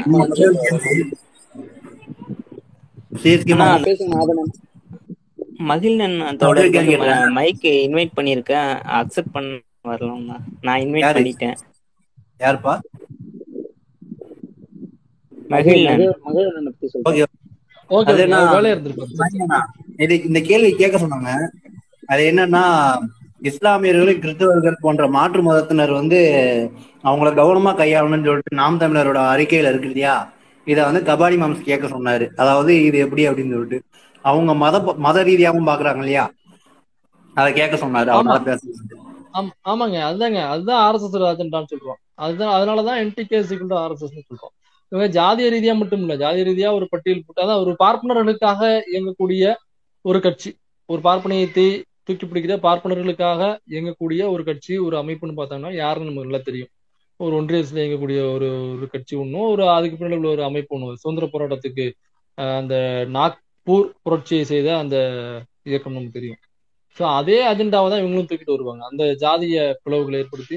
இப்போ பட்டியலின சமூகம் அப்படின்னாக்கா ஈஸியாக கொச்சையாக பேசுறது, அவங்களை தனிமைப்படுத்த நினைக்கிறது. அதே மாதிரி வந்து சிறுபான்மையினர்களை வந்து மீன் இஸ்லாமியர்களாக இருக்கட்டும், மற்ற சிறுபான்மையினராக இருக்கட்டும், அவங்கள வந்து சந்தேக பார்வையுடன் பார்க்க வேண்டும், அவங்கள வந்து அவ்வளோ நம்பிக்கைக்குரிய மக்களாக உள்ளே சேர்க்கக்கூடாது அப்படிங்கிறதெல்லாம். அப்போ ஒரு கட்டத்துக்கு அப்புறம் அவங்களும் இதுக்கு உள்ளாக்கப்படுவாங்க. நீங்கள் மேடலை பேசும்போது மயக்க பிடிச்சிட்டு சிஏஎன்ஆர்ஸ்கெல்லாம் அப்படி திரும்ப பேசணும் அப்படின்னு சொல்லலாம், ஆனால் உங்களுடைய கொள்கைகள் என்ன இருக்கு, என்னவா இருக்கு? அப்போ இது என்னன்னாக்கா இந்த மக்களுடைய மன ஓட்டம் பொறுத்து இவர்களுடைய ஓட்டங்களும் மாற்றப்படும். இப்போ இந்த கட்சியின் மீது வந்து சிறுபான்மையினர்களுக்கு சப்போர்ட்டாக பேசக்கூடிய கட்சி அப்படிங்கிற துணியில இந்த கொள்கையை வரவர்களுக்கெல்லாம் படிக்காம சில சிறுபான்மை சமூகத்தை சேர்ந்தவங்க உள்ள வந்து ஜாயின் பண்ணியிருப்பாங்க. ஏன்னா இவர்கள் நமக்கு பாதுகாப்பாக இருப்பார்கள் அப்படின்னு நினைச்சிட்டு ஏமாந்து போய் உள்ள வந்திருப்பாங்க. அப்போ அவங்க நம்ம விட்டுறக்கூடாது அப்படிங்கிறதுக்காக அந்த டோன் எடுக்காம வெறுமனே இந்த பட்டியலின சமூகத்துக்கு எதிரான ஒரு விஷயங்களை பேசிக்கிட்டு, இந்த ஆணவ கொலைகளுக்கு எதிராக பேசாம அப்படியே முன்னாடி முன்னாடி மூடிக்கிட்டு இருக்கிற ஒரு ஒரு சூழலைய அப்படிதான் அவங்க பயணிச்சுக்கிட்டு இருப்பாங்க. இவங்க எப்ப சிறுபான்மையினருக்கு எதிரான டோன் எடுப்பாங்கன்னா, அது இந்த இந்த மக்களுடைய ஓட்டங்கள் மாறும் பொழுது, அல்லது அந்த கட்சியிலேருந்து அவங்க உள்ள சிறுபான்மையினர் வெளியேறும் பொழுது அவர்கள் வந்து அப்போ அந்த டோன் எடுப்பாங்க. ஸோ இது இந்த மேலேருந்து அந்த நூல் வந்து எந்த பக்கம் ஆடுதோ அந்த பக்கம் தான் இவங்க போவாங்க. அந்த நூல் வந்து இப்போதைக்கு சிறுபான்மையினருக்கு எதிராக இந்த நூல் இப்போ ஆடக்கூடாதுன்னு சொல்லி இந்த நூலை பிடிச்சி வச்சிருக்காங்க. ஸோ அந்த நூல் இந்த நூலை எப்போ இந்த பக்கம் ஆடுதோ அப்போ அந்த நூலுக்கு தகுந்த மாதிரி இந்த நூல் அந்த பக்கம் ஆடும்.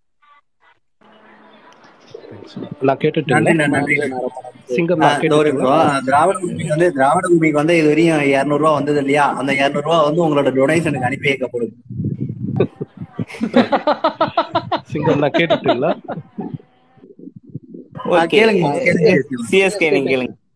அதுக்கப்புறம் இவரு பூமா மணின்னு கேட்டிருக்காரு, அவருக்கும் அக்செப்ட் பண்ணிடுங்க.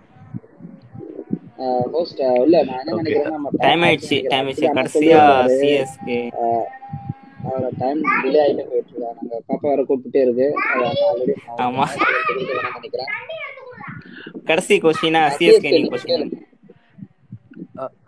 சிஎஸ்கே கேளுங்க. சிஎஸ்கே ஓகே. தோழர் உங்க கூட பேச தோழர் உங்க கூட பேசுறதுல ரொம்ப சந்தோஷம். நீங்க சர்க்காஸ்டிக்கா ஜாலியா பேசினா கூட பாயிண்ட்ஸ் வந்து ரொம்ப ஷார்ப்பா இருக்கும் உங்களுக்கு. அது நான் அப்ரிஷியேட் பண்றேன். எல்லாமே all put together YouTubeலயும் சரி எல்லாத்துலயும் சரி அத அப்ரிஷியேட் பண்ணிக்கிறேன். இப்போ எனக்கு என்ன கேள்வினா, இப்போ ரைட் விங்ல இருக்கவங்களோ லெஃப்டிஸ்ட் ஐடியாலஜி மீடியா லெவல்ல யூடியூப்லன்னு வச்சிங்களா, ரொம்ப எக்ஸ்ட்ரீமா போயிட்டீங்க, ரொம்ப செப்பரேட் ஆயிட்டு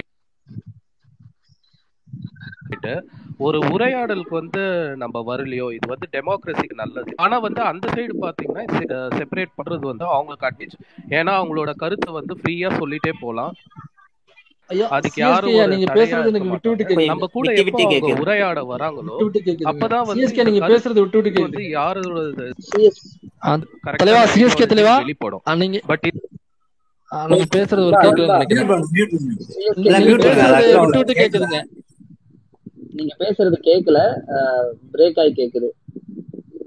வாய்ஸ் பிரேக் ஆகுது. நம்ம சரி ஓகே. ஆனா ரொம்ப நன்றி. நான் முடிச்சிருக்கலாம்னு நினைக்கிறேன். ஆக்சுவலி சொன்ன டைமை விட ஒரு ஹாஃப் அன் அவர் எக்ஸ்ட்ரா போயிடுச்சு. சாரி நான் அதுக்கு. ரொம்ப நன்றி. எங்களுக்காக வந்து இந்த உங்க 2 மணி நேரத்தை வந்து கொடுத்து நீங்க எங்களுக்கு பல விளக்கங்களை கொடுத்தீங்க. இது இன்னும் தொடரணும்னு சொல்லி நாங்க எங்க ஒன்றிய சார்பாக ஒரு வேண்டுகோள் வச்சுக்கிறோம். கண்டிப்பா ரொம்ப நன்றி. நான் இதை ஆர்கனைஸ் பண்ண ஆதரவனுக்கும் திராவிட பூமி அண்ணன் அவர்களுக்கும் ரொம்ப நன்றி. தொடர்ந்து உங்களுடைய ஆதரவு எங்களுக்கு தேவை.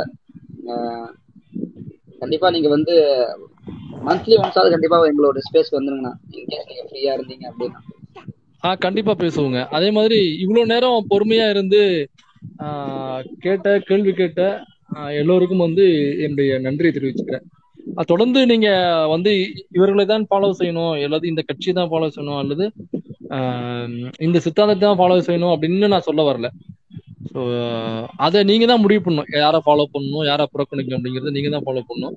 ஒரு புரிதலை ஏற்படுத்திங்க, ஒரு படிப்பை ஏற்படுத்திங்க. அந்த படிப்புதன் மூலமாக இந்த தமிழ்நாட்டிற்கு நமக்கு என்னென்ன விளைவுகள் நடந்திருக்கு, என்னென்ன விஷயங்கள் நடந்திருக்கு, அதை யாரெல்லாம் ஏற்படுத்தினாங்க, எந்த தலைவர்கள்லாம் இங்க பாடுபட்டாங்க, எந்த தலைவர்கள்லாம் வந்து நாக்பூர் புரட்சியை செஞ்சாங்க, எந்தெந்த தலைவர்கள்லாம் வந்து அந்த சமஸ்கிருதத்துக்கு ஆதரவு தெரிவிச்சாங்க, எந்தெந்த தலைவர்கள்லாம் அந்த அமைதிப்படை வரும்பொழுது அதை வரவேற்க சென்றார்கள், அப்படிங்கிற இந்த வரலாறுகள்லாம் இருக்கு. ஸோ அதெல்லாம் நீ கொஞ்சம் படிச்சு தெரிஞ்சுக்கிட்டு யாரை ஆதரிக்கணும் யாரை எதிர்க்கணுங்கிறத படிப்பதன் மூலமாக நீங்க எடுத்துக்கணுமே தவிர, யாராவது மேடல பேசுறாங்க அப்படியே நிரம்ப தெரிஞ்சு பேசுறாங்க அப்படிங்கிறதுக்காக யாரையும் நீங்க ஃபாலோ செய்யறது எதிர்க்கிறது வேண்டாம். படிச்சு அது மூலமா தெரிஞ்சுக்கிட்டு ஆதரிக்கிறது எதிர்க்கிறது நீங்க முடிவு பண்ணுங்க. நன்றிங்க, ரொம்ப நன்றி. நான் ரொம்ப நன்றி உங்களுடைய வரவே இன்னும் நாங்கள் எதிர்நோக்கி இருக்கோம். ரொம்ப நன்றி. அதாவது நான் வந்து மைனர் நான் கூப்பிட்டப்ப வந்து உடனே வந்து வந்தாரு. ஏன்னா அந்த ஒன்றிய உயிரினங்களோட செயல்பாடுகள் வந்து அவருக்கு வந்து ரொம்ப இன்ட்ரெஸ்டிங்காக இருந்துச்சு. உங்களை எல்லாரோடையும் பேசணும்னு சொல்லிட்டு கொஞ்சம் இன்ட்ரெஸ்டாக இருந்தார். அது மாதிரி இன்னைக்கு வந்து காணும் வந்து நல்லா ஜாலியாக போச்சுன்னு நினைக்கிறேன். அதாவது வந்து ஜாலியாகவும் நான் கொஞ்சம் வந்து அறிவுபூர்வமாக இருந்துச்சுன்னு நினைக்கிறேன். இது மேலும் வந்து தொடரும்னு இது பண்ணுறேன்னா. ஆமாங்க, இதுல யாருக்காவது விமர்சனம் இருக்கு அப்படின்னாக்கா எனக்கு டிஎம் பண்ணுங்க, நான் படிச்சு சரி பண்ணிக்கிறேன். ரொம்ப நன்றி. ரொம்ப நன்றி.